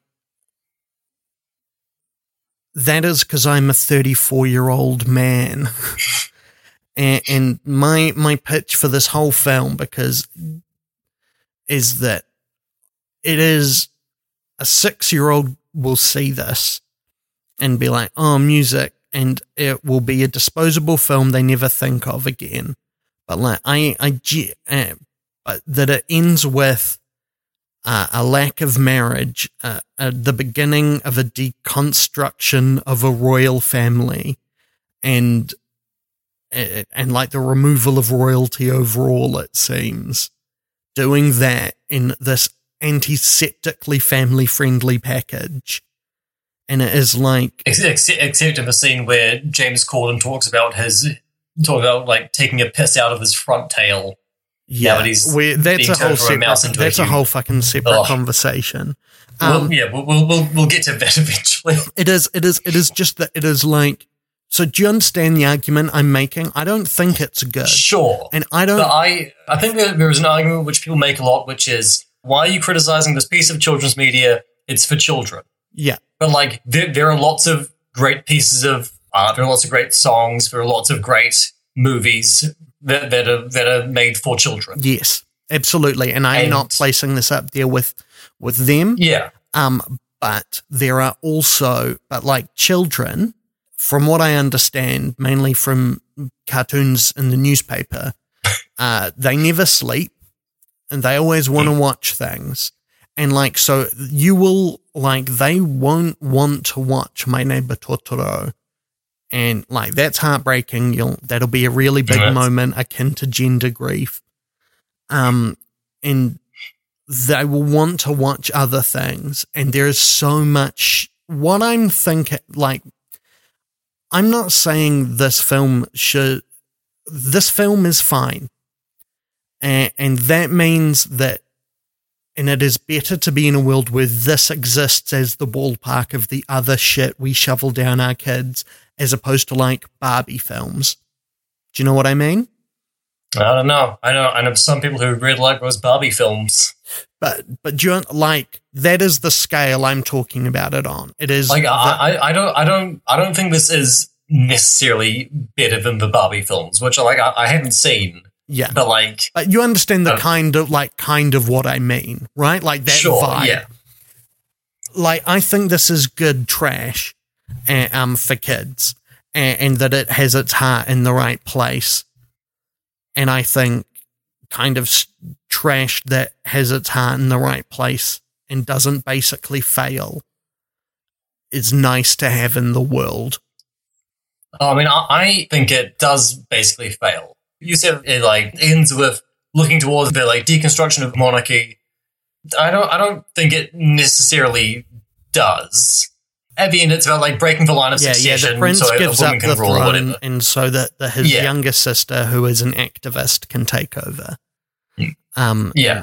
There was a scene in this movie where Cinderella and her evil stepmother and the and the sisters have gone to uh, have have have gone to the palace to like see some royal event happening, and Cinderella can't see, so she like climbs up on a statue to uh, to to to get a better view. It's like a statue of the king's father, and uh, the king is of course played by Pierce Brosnan.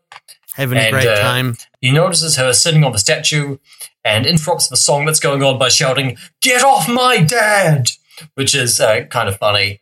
Then Cinderella does like does a bunch of like Disney quips ba- back at the king, like pointing at the statue, like, "Oh, this statue is it? Oh, it's a bit, a big statue. Oh, what are you come saying?" Like do, doing that sort of shit.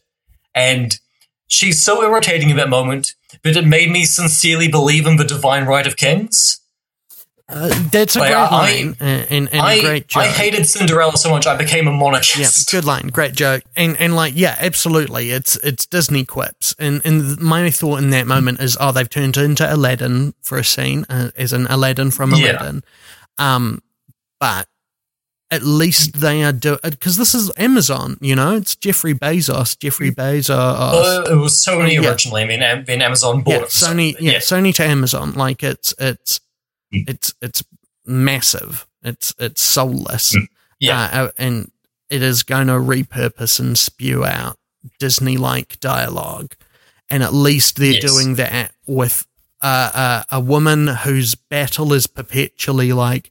People keep fucking trying to give me shit to do. I have dreams. I've got shit to do, and, and, and Yeah. um and She, she has dreams of making hideous dresses. um, yeah, I know that, but, but that is what, and like, is she irritating in that moment? Yes, but that's because she's acting like the spunky character in a in a movie for children, and that is by definition irritating.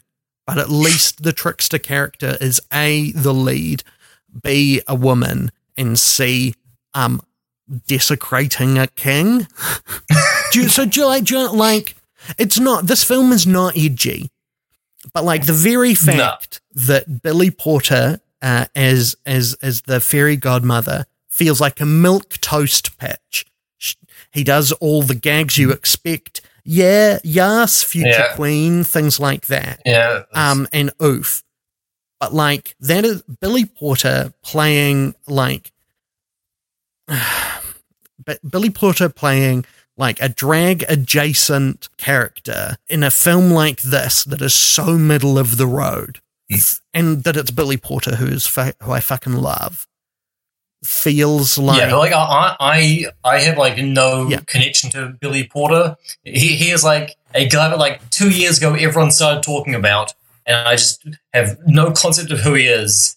But like the two things I know Billy Porter from now are this and the video from the Democratic National Convention in 2019, where him and uh, Stephen Stills did a Buffalo Springfield song for what it's worth. Stop! Hey, what's that sound?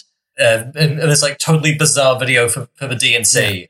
Those are the two things I know him from, and uh, he is uh, totally baffling to me as a as a cultural yeah, figure. he was. He's he, he's been a, a, a an icon of the stage for a very long time. Hmm. And what I think Pose, which is the Ryan Murphy show that just ended, that he Hmm. is on, with the incredible character name Pray Tell, um, uh, is what I think kind of pushed him, broke him through to the next level of cultural Yeah. acceptance. And I think Pose is a good comparison because Pose is uh, a Ryan Murphy primetime soap opera, which is not necessarily a set of bad words, but it, it, it, it it's trashy. It's based on domestic ideas of, of, of found family.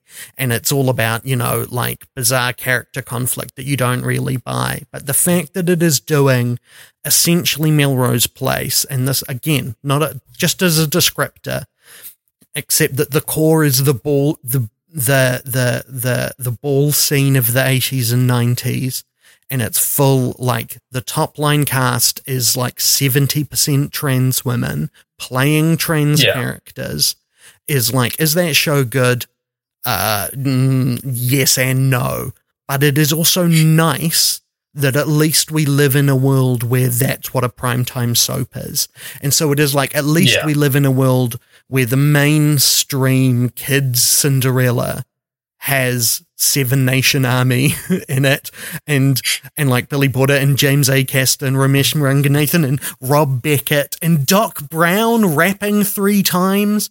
Like those are good things. Is it a good film? No, but it's like I would be. Ha- I'm happy that if I ever have a six year old, I can introduce them to Doc Brown and Ramesh Ranganathan with this film. They will have seen a lot of A. Acaster, and by by that point, I, I think Acaster will transfer very well to like three or four year olds. Actually, no, I'm Yeah, you, you, you, you're going to put them to bed every night by reading by, by reading them a chapter of Perfect Sound, whatever. No, uh, my what the Acaster's classic scrapes that um, perfect sound whatever is like you know how some people play you know the the the, the unborn child in the in the stomach yeah, um, you know play it Mozart or Yeah, but I don't like Mozart, and I'll yeah. be playing perfect sound whatever in Last Chance to See Yeah. by Douglas Adams um, just to brainwash my child very early um, so do you like do you understand that as a pitch for this film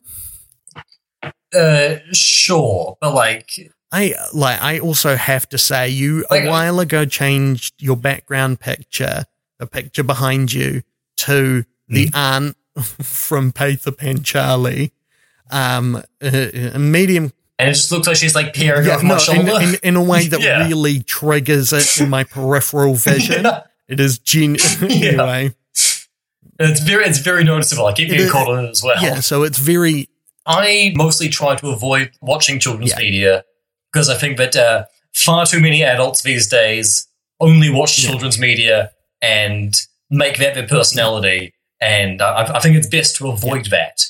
But, but like, Say my name. the- the- the- say my fucking. If you're gonna at me like that, if you're gonna do a subtweet no, this no, I'm, specific, I'm, I'm very. say no, my I'm, fucking. you, name. I'm just to say, I'm, I'm very sorry to everyone in the Flophouse Facebook group. Grow up. You're all like 50. But there are lots of things that are like made primarily for kids that I think are really good. And I, I fully get your, your like thing Can, of. can I make a pedantic distinction? yeah. Um, can you give me a couple of examples? And I'm not. I'm. I'm. I'm. I'm. I'm trying to make a distinction rather than disagree with you on this Yeah. precise point. Can you give me a couple of examples of like the kids media that you like? Obviously, like the films of Hayao Miyazaki, but al- also like one of the only movies to like to to make me cry in, in the last decade was uh, was the Pixar movie Coco. The singing at the Yeah. end. Like Yeah, yeah, in- like I think that's incredible. I think it's like such a beautiful movie. Like that that that, Would you that put the Paddingtons up yes, there? no, absolutely. But both, both Yeah. the Paddingtons, I love the Jim Henson stuff, like Labyrinth or Dark Crystal. Oh, Fucking great, great children's media. absolutely. Uh, I, I really enjoyed Toy Story 4 back when that came out. Like, uh, Now, the thing that I think unites all of these um, is that I don't think they're children's films. Um, I think they are family films, and that's the distinction I want to make because there is there are like Pixar, Pixar and Ghibli kind of being the gold stars for this, or at least pic, at least formally yeah.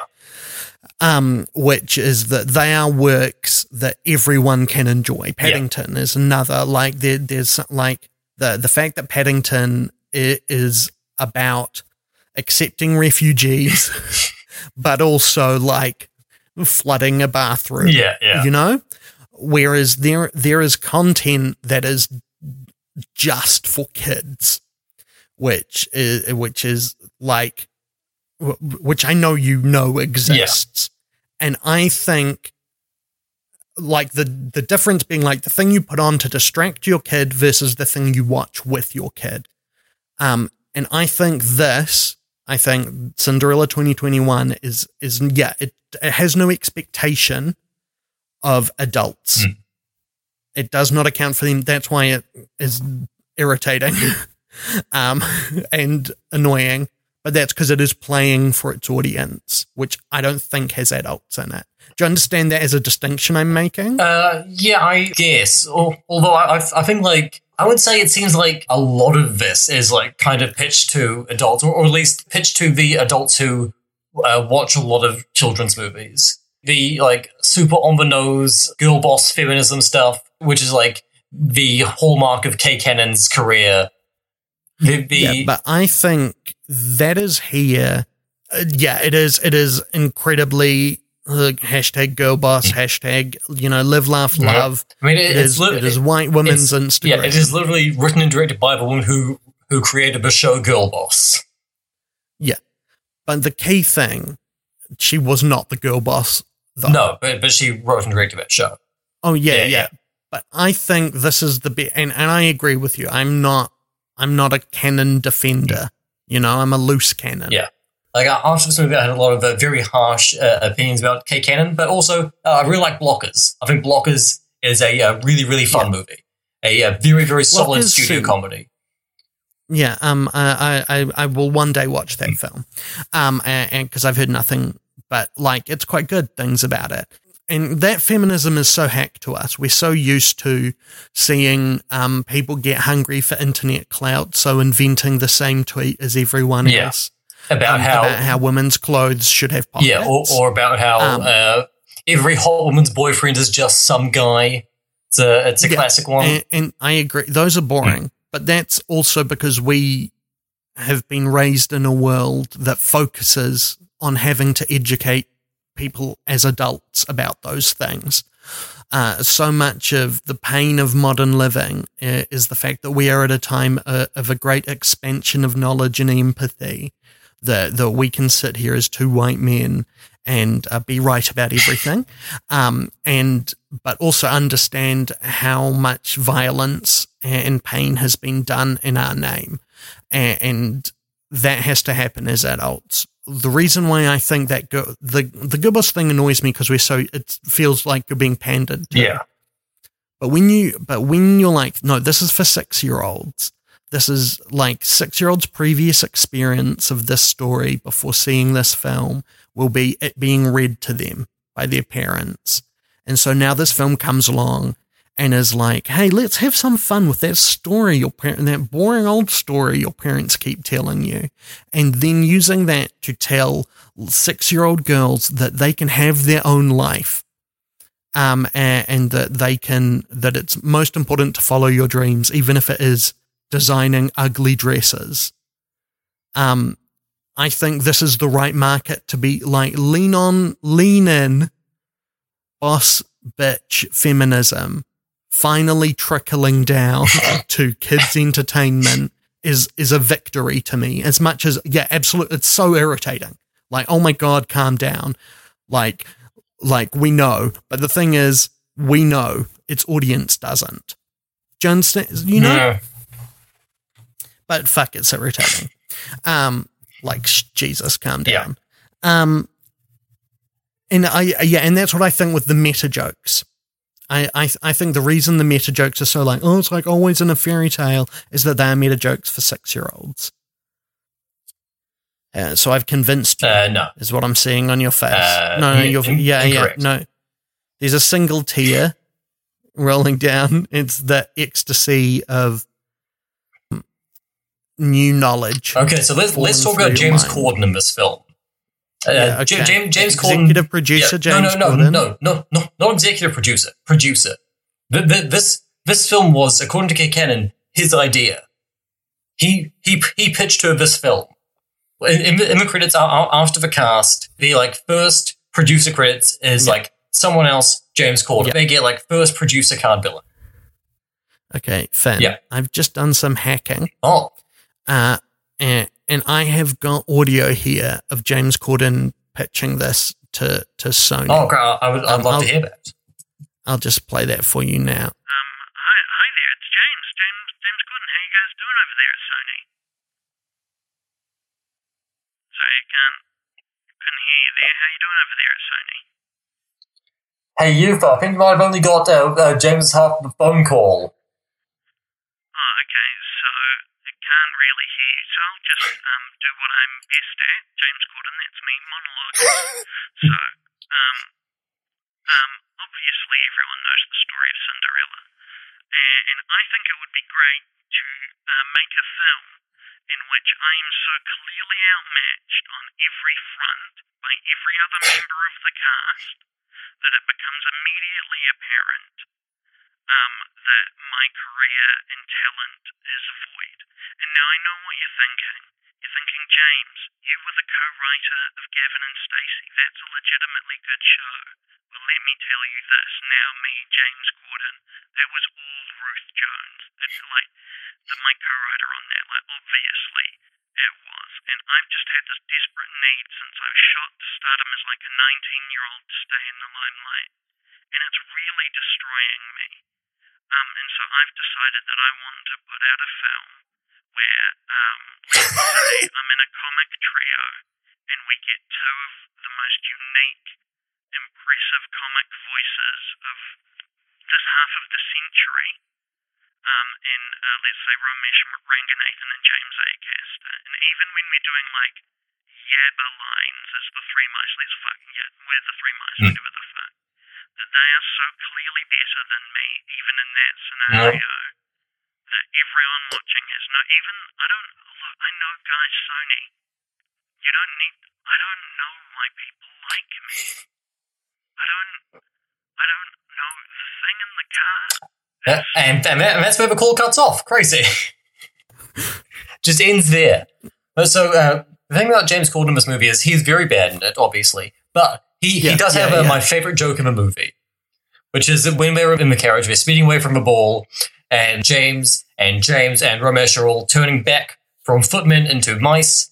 Uh, first, James Acaster he like poofs back into a, into a mouse, and then the second to go is James Corden, and his his body turns back into a mouse body first, but his head stays as James Corden's head, and it's just sort of hanging in the air. And that's not funny. But then he starts screaming, "Don't look at me! Don't look at me!" which is Yeah. which is a pretty good gag. It is. It's his one funny bit, Yeah. and it's mainly it like every other funny bit he has is because either James Acaster or Ramesh Ranganathan are looking at him with barely disguised annoyance. Yeah. um, There- there- they're there's, a, good. there- there's a, a pretty funny joke where they're all hanging out by the carriage outside the ball, uh, and uh, because they've just been turned into humans, they're like having fun discovering uh, what what human bodies are. There is a great shot of Ramesh uh, just sitting in the carriage, just like clapping his hands over and over again, and saying, Yeah. "Have you guys seen this? Have you, have you seen this?" And then there is there is the joke where James Corden walks into a scene with the other two and is like, I, you, "You'll never guess how these guys pee." Yeah, like, "Yeah, it comes out of the front tail.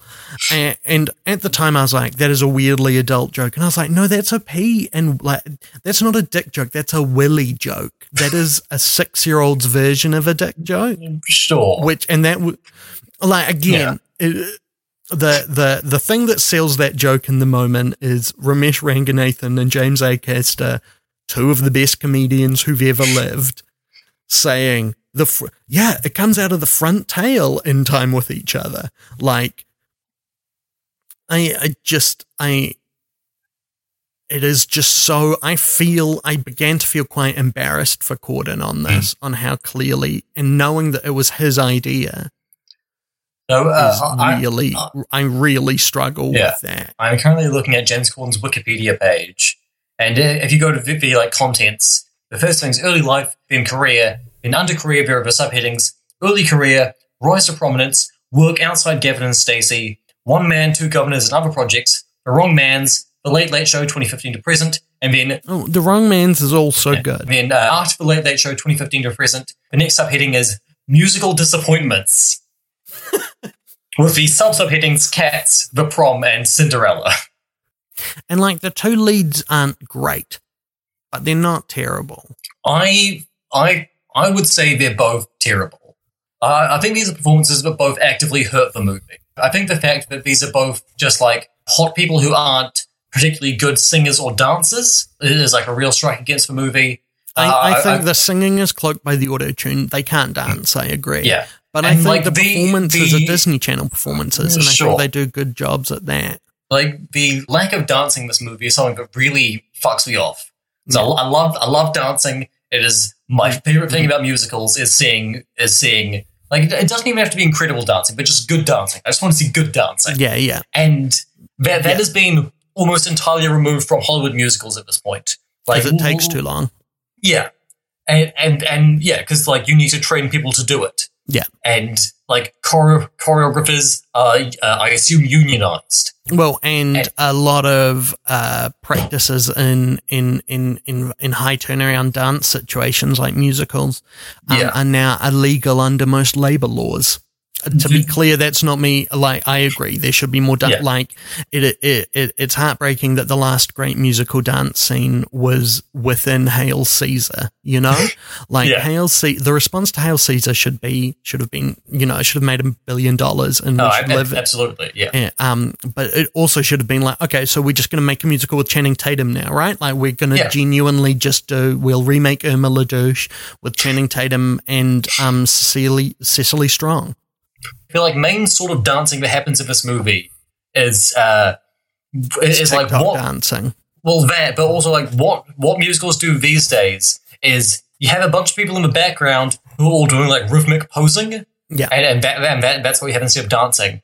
But then the the the the scene the scene where it, like really really bothered me was in the scene where uh, uh was in the scene where Idina Menzel as the evil stepmother uh, is singing the Madonna song "Material Girl" to her two daughters yeah, and like you know like it's it's off, like an obvious choice for a song she's evil she only cares about money we'll have her sing material girl Yeah. even though the entire even though like the thing that drives the main character of a movie is that she wants to be a capitalist and engage in commerce but, w- w- but like Yeah, it's, a, Uh, it's a children's film. Sure. But um, in the scene, you have Idina Menzel and you have the two women who are playing the evil stepsisters, and they are singing a Madonna song, right? Mhm. Uh, who is known for uh, doing some dances. Madonna does some dances. And so they- they- they're singing this Madonna song, and the entire number takes place within about a five meter radius and just involves them walking around a washing line. Yeah, and um, doing a lot of posing without moving Yeah. their legs. It's TikTok dancing, Yeah. as I said. and and, and like it, and in and in the background there is a single hunk who does one flip and like that that's that's that's Yeah. as like creative as the choreography gets in this movie it is yeah, it's, it is it's- so it is so disappointing and so just Well, boring it speaks to the overall problem with this film, which is that it's not a film; it's TV. Um, Yes. It's clearly made on a TV budget and on a TV scale. Um, most of their money going towards being in England, I presume. Um, uh, and it, it- yeah, it just doesn't. I I really like. Yeah, the dancing is really disappointing. I think that is I, largely because you would have to add a for each big dance sequence you add to need you need to add days to the Yeah. to the filming schedule. Um, what I liked uh, in I in Idina Menzel is that both Idina Menzel as the the queen, um, as the evil stepmother, and Pierce Brosnan, who is having yeah Hugh Grant and Paddington Hugh time, um, is that they and Minnie Driver is the as Pierce Brosnan's wife, the queen, all clearly get one scene each, which is like they explain their backstory Yeah. and that all of these are actually quite complicated thing. Like they're complicated for a kids movie. So it is like Idina Menzel as the evil stepmother talks about how she once had this great dream of being a pianist.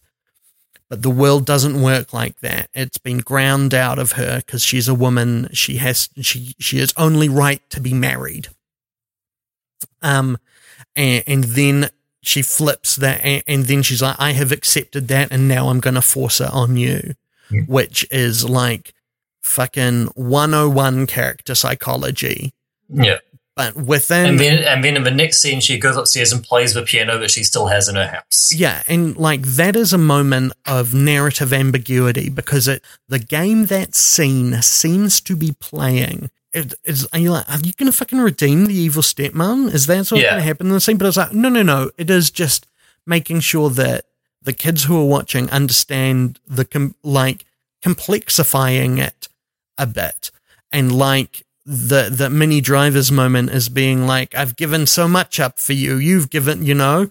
Hmm. And, and the the the Bron Holmes bit is talking about like expectation and responsibility and like in very broad terms. But I'm like and like as character moments in a film for adults pathetic but like surprisingly nuanced for six to eight year olds is the the the measured praise. Um, but yeah, it and yeah, and Billy Porter shows up for two scenes. They had him for a day. Yeah, it's great fun. Um, and he does. You know, they asked RuPaul first, and RuPaul said no. you know, like it's Yeah. just it's just doing that there. Um, but again, within the sense of like, yeah, it's a milk toast choice, but at least we're at a point where that's the milk toast choice. Are there any other bits you want to talk about, Finn? Oh let's see. Um I oh, I also liked because this film, yeah, it it fucks with the story. It messes us up as you would Mm. expect. Uh, and, and and I was like, oh, is this just going to be like he has to, you know, he has to make some compromise to keep her? But no, it makes it a dual protagonist story. It's not just about Cinderella. It is about the prince as well, and that they both need to change over the film to be the right people for each other, and and, and that she needs to become, you know, self realized, um, and he needs to too. And his self realization is giving up power, and her self realization is knowing what she would give up for her dream, which is nothing. And yeah. I think that is like, if that is going to infect a six, seven, eight year old as an idea of what romance is, that's a lot better than most other like Prince narratives. I love the fact that they're clearly, I don't what, think what about, chemi- what about the narrative of Purple Rain? It's a pretty Okay. good Prince narrative. Under the Cherry Moon. Um, that's it's, Yeah. that's a f- okay one by my memory. There is a box set at JB Hi-Fi of a Blu-ray box set of Purple Rain, Under the Cherry Moon, and Graffiti Bridge. And as soon as lockdown's over, I'm going to Oh. JB Hi-Fi and buying that Okay, because I, I saw Purple Rain like a month ago, and that movie rules. yeah, and it is his best The- film. Yeah, oh, I'm I'm well aware that's going to be the case. Oh, like- it just Yeah, it's really his anyway. yeah, no, no, I I am Yeah. I am so aware of that, but I, I do also want to see the other. Well, I mean, all, Yeah, yeah, I mean, no, like, yeah, They're, they're nice curios, you know? yeah, and and it'd just be good to have a copy of Purple Rain to watch anytime I want.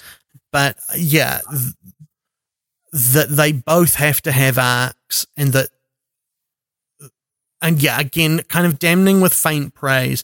Like seeing a love story for kids like this, which really focuses at points on how crazy they both are for each other, and like there is this sense of uh, uh of of embracing that love is not about possession is it, it is about chemistry it is about um uh, uh, uh, about consent and just being happy with someone Mm. in a way that I do not, which was I remember as being pointedly absent from similar media that I saw at the same age.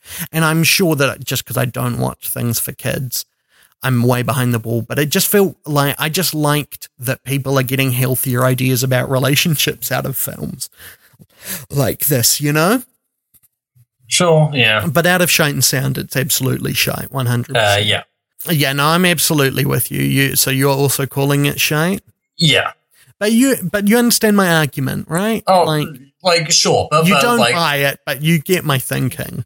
yeah, like, but yeah, like, yeah, I, I, I get what you're getting at, but also this movie is like the the most times this year that I've had to pause a movie while watching it and shout "fuck you" at the TV. Yeah, but that's because you are an adult with very specific taste, and you've connected a lot of your identity to your taste, and that you sometimes it's okay to step outside of yourself and just engage with something on its own terms rather than its relationship to you.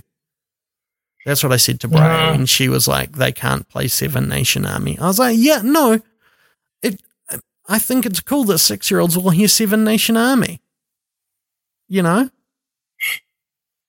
Uh, and then she said, "I'm leaving you," and then Yeah. I immediately started crying, and so she stayed with me, which is how normally normally works. That normally goes, yeah, Yeah, I go tears streaming down my face, yeah. neck swollen.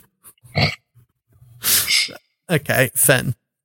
Yeah, Fen, Fen, Fen, Fen. Yes. Fen, Fen, Fen, Finn. I think we both agree. Uh, this is a maybe one star, two star film. Oh, yeah, one star. Yeah, correct. Uh, I think we're the only people that would rate it even above half a star. to confirm that, I'm just going to do a quick.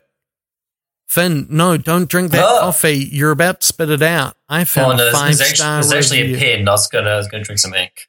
Oh no, I thought you were vaping caffeine. Winter Cactus on on letterboxd.com, social media platform, has given Cinderella five stars. and this is, I think, the perfect five star review for it. Do you wish to hear it? Yes, you've got no choice. Sure, yeah, let's do it. Unnecessary hate for this movie. I think at this point, people just like to hate things because it's popular. Sure, the music is not too great. The dialogue falls flat sometimes, but the Mhm. movie doesn't take itself too seriously, and it genuinely has some fun moments and a pretty unconventional ending. And I will admit, the rap announcements by Doc Brown are so enjoyable to watch. Like, I think that underlines all the positives and negatives. There are some funny bits, and the three times Doc Brown is the rapping town crier, and he's so fucking good. It's just great fun. I yeah, just- so who, who's who is that guy? uh, he's a British uh, rapper and comedian. He is one of the many Taskmaster contestants who appear in this film. Right. Um, but yeah, no, he he he's really good. He and he's like he's like a properly good rapper, and he's doing properly good rapping, and just it's just for kids, and it is just Yeah. oh, There, was, there was like an almost funny bit about how he's about how uh, he's the Newtown Crier because the last guy like shed himself to death or something. yeah, no, He's got, it's- got dysentery. yeah, no, it's Yeah, it's it's, all, it's almost funny. and it is and like that bit yeah the town the the town crier doc brown as the rep and town crier is my clear highlight of the film. It's the bit i would call good to my taste. Like i and i think some pierce brosnan does some ridiculous ham that i sincerely enjoy. Wow. and like there's a lot of camp that i enjoy in a kitsch way. But yeah doc Yeah, brown yeah, I is legit good. I saw your tweet about Pierce Brosnan's performance and how much you, how much you enjoyed that, and I, I, was not into that performance at all until like the last six minutes, maybe. That's when it kind of started to seem like he was having fun with it. But but like e- even then, like it, it's it's it's nowhere near as like as fun as as the performance he's giving in Mamma Mia two, Oh, which which is like an incredible performance compared to this. yeah, but he's been Hugh Laurie in Blackadder too. Like it's a different. He is playing an ignorant. It is. It's. It, is Pierce Brosnan's take on an ignorant, um, f- self-important fop. Mm. And I, I think, and I think he throws himself into it, and it's great fun.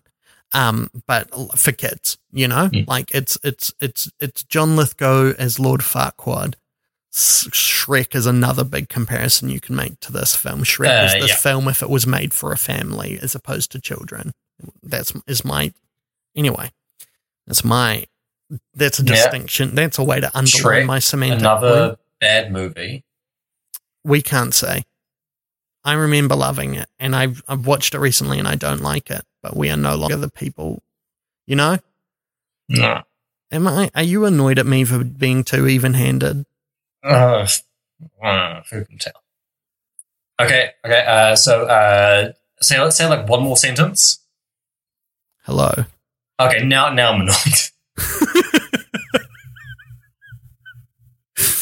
Okay, do you want to guess Winter Cactus's top five, top Sure four thing. films? Okay, one is uh uh in multiple aspect ratios. Uh, are, are those aspect ratios uh, IMAX and normal? No, no, no, more, and it's Okay. more than that. It's ostentatious about it. Uh, Not that Uh, IMAX isn't ostentatious. is it from like the last couple of years? Yes, yeah, yeah. It's Uh, this decade. Is it? I'm thinking of ending things. Oh no, no, no! I'm thinking of ending things as all in one ratio. is it um, is it is it a film we covered in in the in the Shite and Sound Strike and Showdown last year? No, no, no. It is. It's Oh, okay. fa- sorry. It is. I. I mean, it is within the last decade, isn't it? It is within the, Oh, last, the last 10, years, 10 years, not in right. the current decade. That was Right. Uh, I'm sorry. Um, uh, I'll give you some cast. Uh, Léa Seydoux, Tom Wilkinson. oh, okay. Is it? Uh, uh, is, is is it a Spectre? No. Um, Harvey Keitel, What's, what's the other? Oh, Owen Wilson,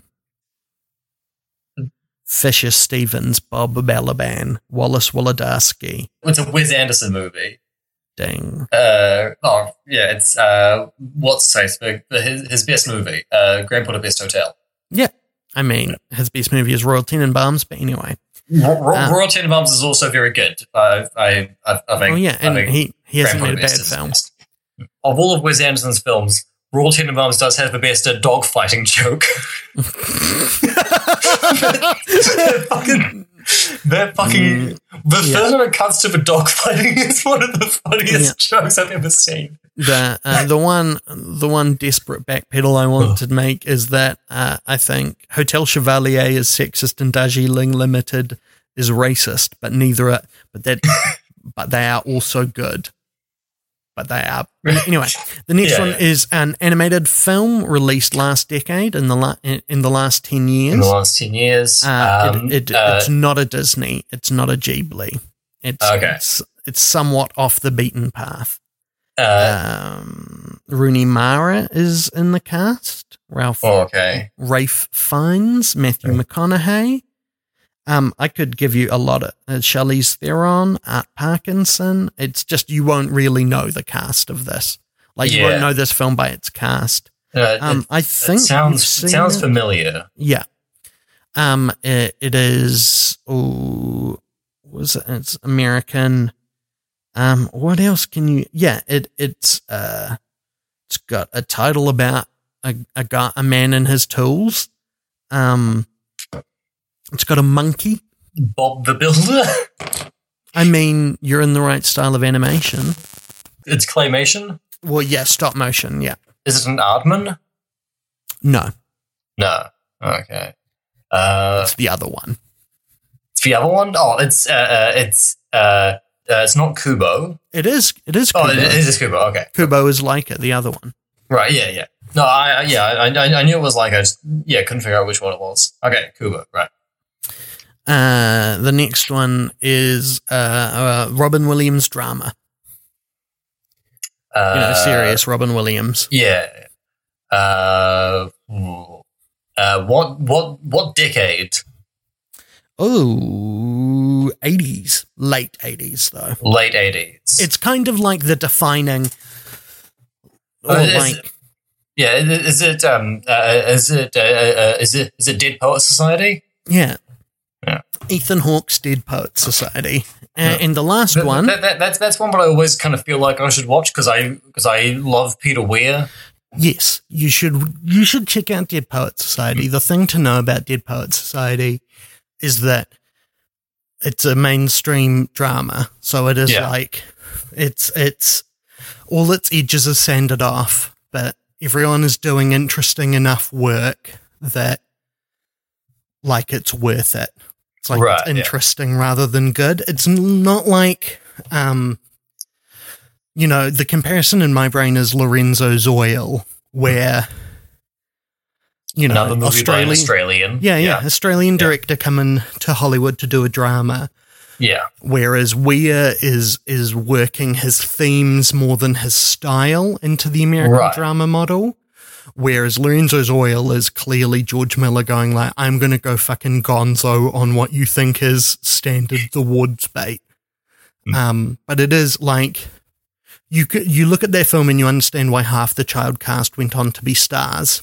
Right. Yeah. You know, like you watch it and you're like, oh yeah, no, that's that's why people love Ethan Hawke. Apart from all the other incredible stuff he has also done. Just before we get to the end stuff, oh no, we haven't done that. anyway. And Yeah. the fourth uh, uh, of Winter Cactus's top films, top four films. Uh, this is it's a time travel film. Uh, Primer. uh, no, I would call this. I don't. I haven't seen this film. I kind of want to. Yeah, cast is either oh, Rachel McAdams. Oh, um, it's it's for like time travel romantic comedy one, right? Yeah, yeah. Yeah. If Cannot can give me the called. director, I, I'll, I'll order Is, it is, you. is it by Richard Curtis? Yeah, ding ding. Yeah. It's Is it- about uh, about time. Yeah, yeah. Yeah, with Don, with Domhnall Gleeson. Hey Finn. Hey Finn. Finn. Yes. Hey Finn. Yes. Uh, yeah. Finn. Yeah. Yeah. Yeah. Where can people find you online? Uh, who gives a shit? Uh, you can find the show on Twitter at ShiteSoundPod or you can email us at ShiteSoundPod at gmail.com. why not check out our website? It's at shiteandsound.com. If you like what I do, uh, follow me on social media. I'm usually at YouthaLives. Uh, you can sign up for my newsletter at, at bit.ly slash YouthaLives. And I have two other podcasts. One is called The Witching Hours, which is uh, an anthology. And the other is called The Slow Path, where me and my um, partner Briar watch Doctor Who. And uh, on a recent episode of which she said, no, no, no more edgy humor. Keep that to your film podcast. um, our theme What, song, what, what, what's the edgy humor you were doing? um, I can't remember. uh, I'll look it up and tell you. Um, our theme song is The Nux. By Kazam Blam. You can check him out on Bandcamp. If you like the show, give us a like on the Apple Podcasts and leave us a review. Tell your friends. That'd be really good. Yeah, why not? Movies are good. Even bad ones. Go, Go watch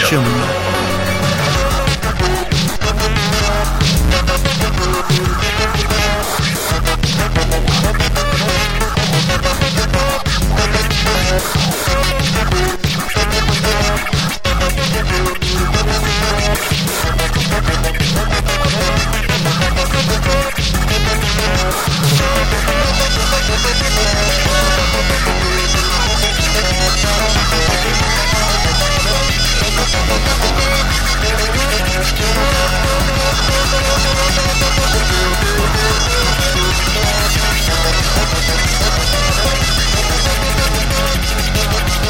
'em.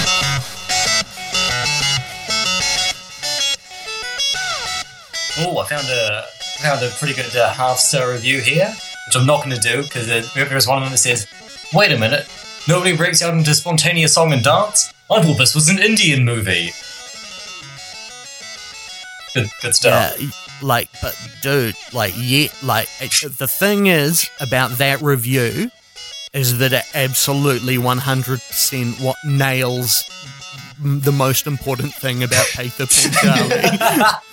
it is Yeah. like that that guy uh, is being racist and inventing the parallel cinema movement as a theory at the same yeah. time. Oh, and uh, Reservoir, Reservoir Dogs in the top four.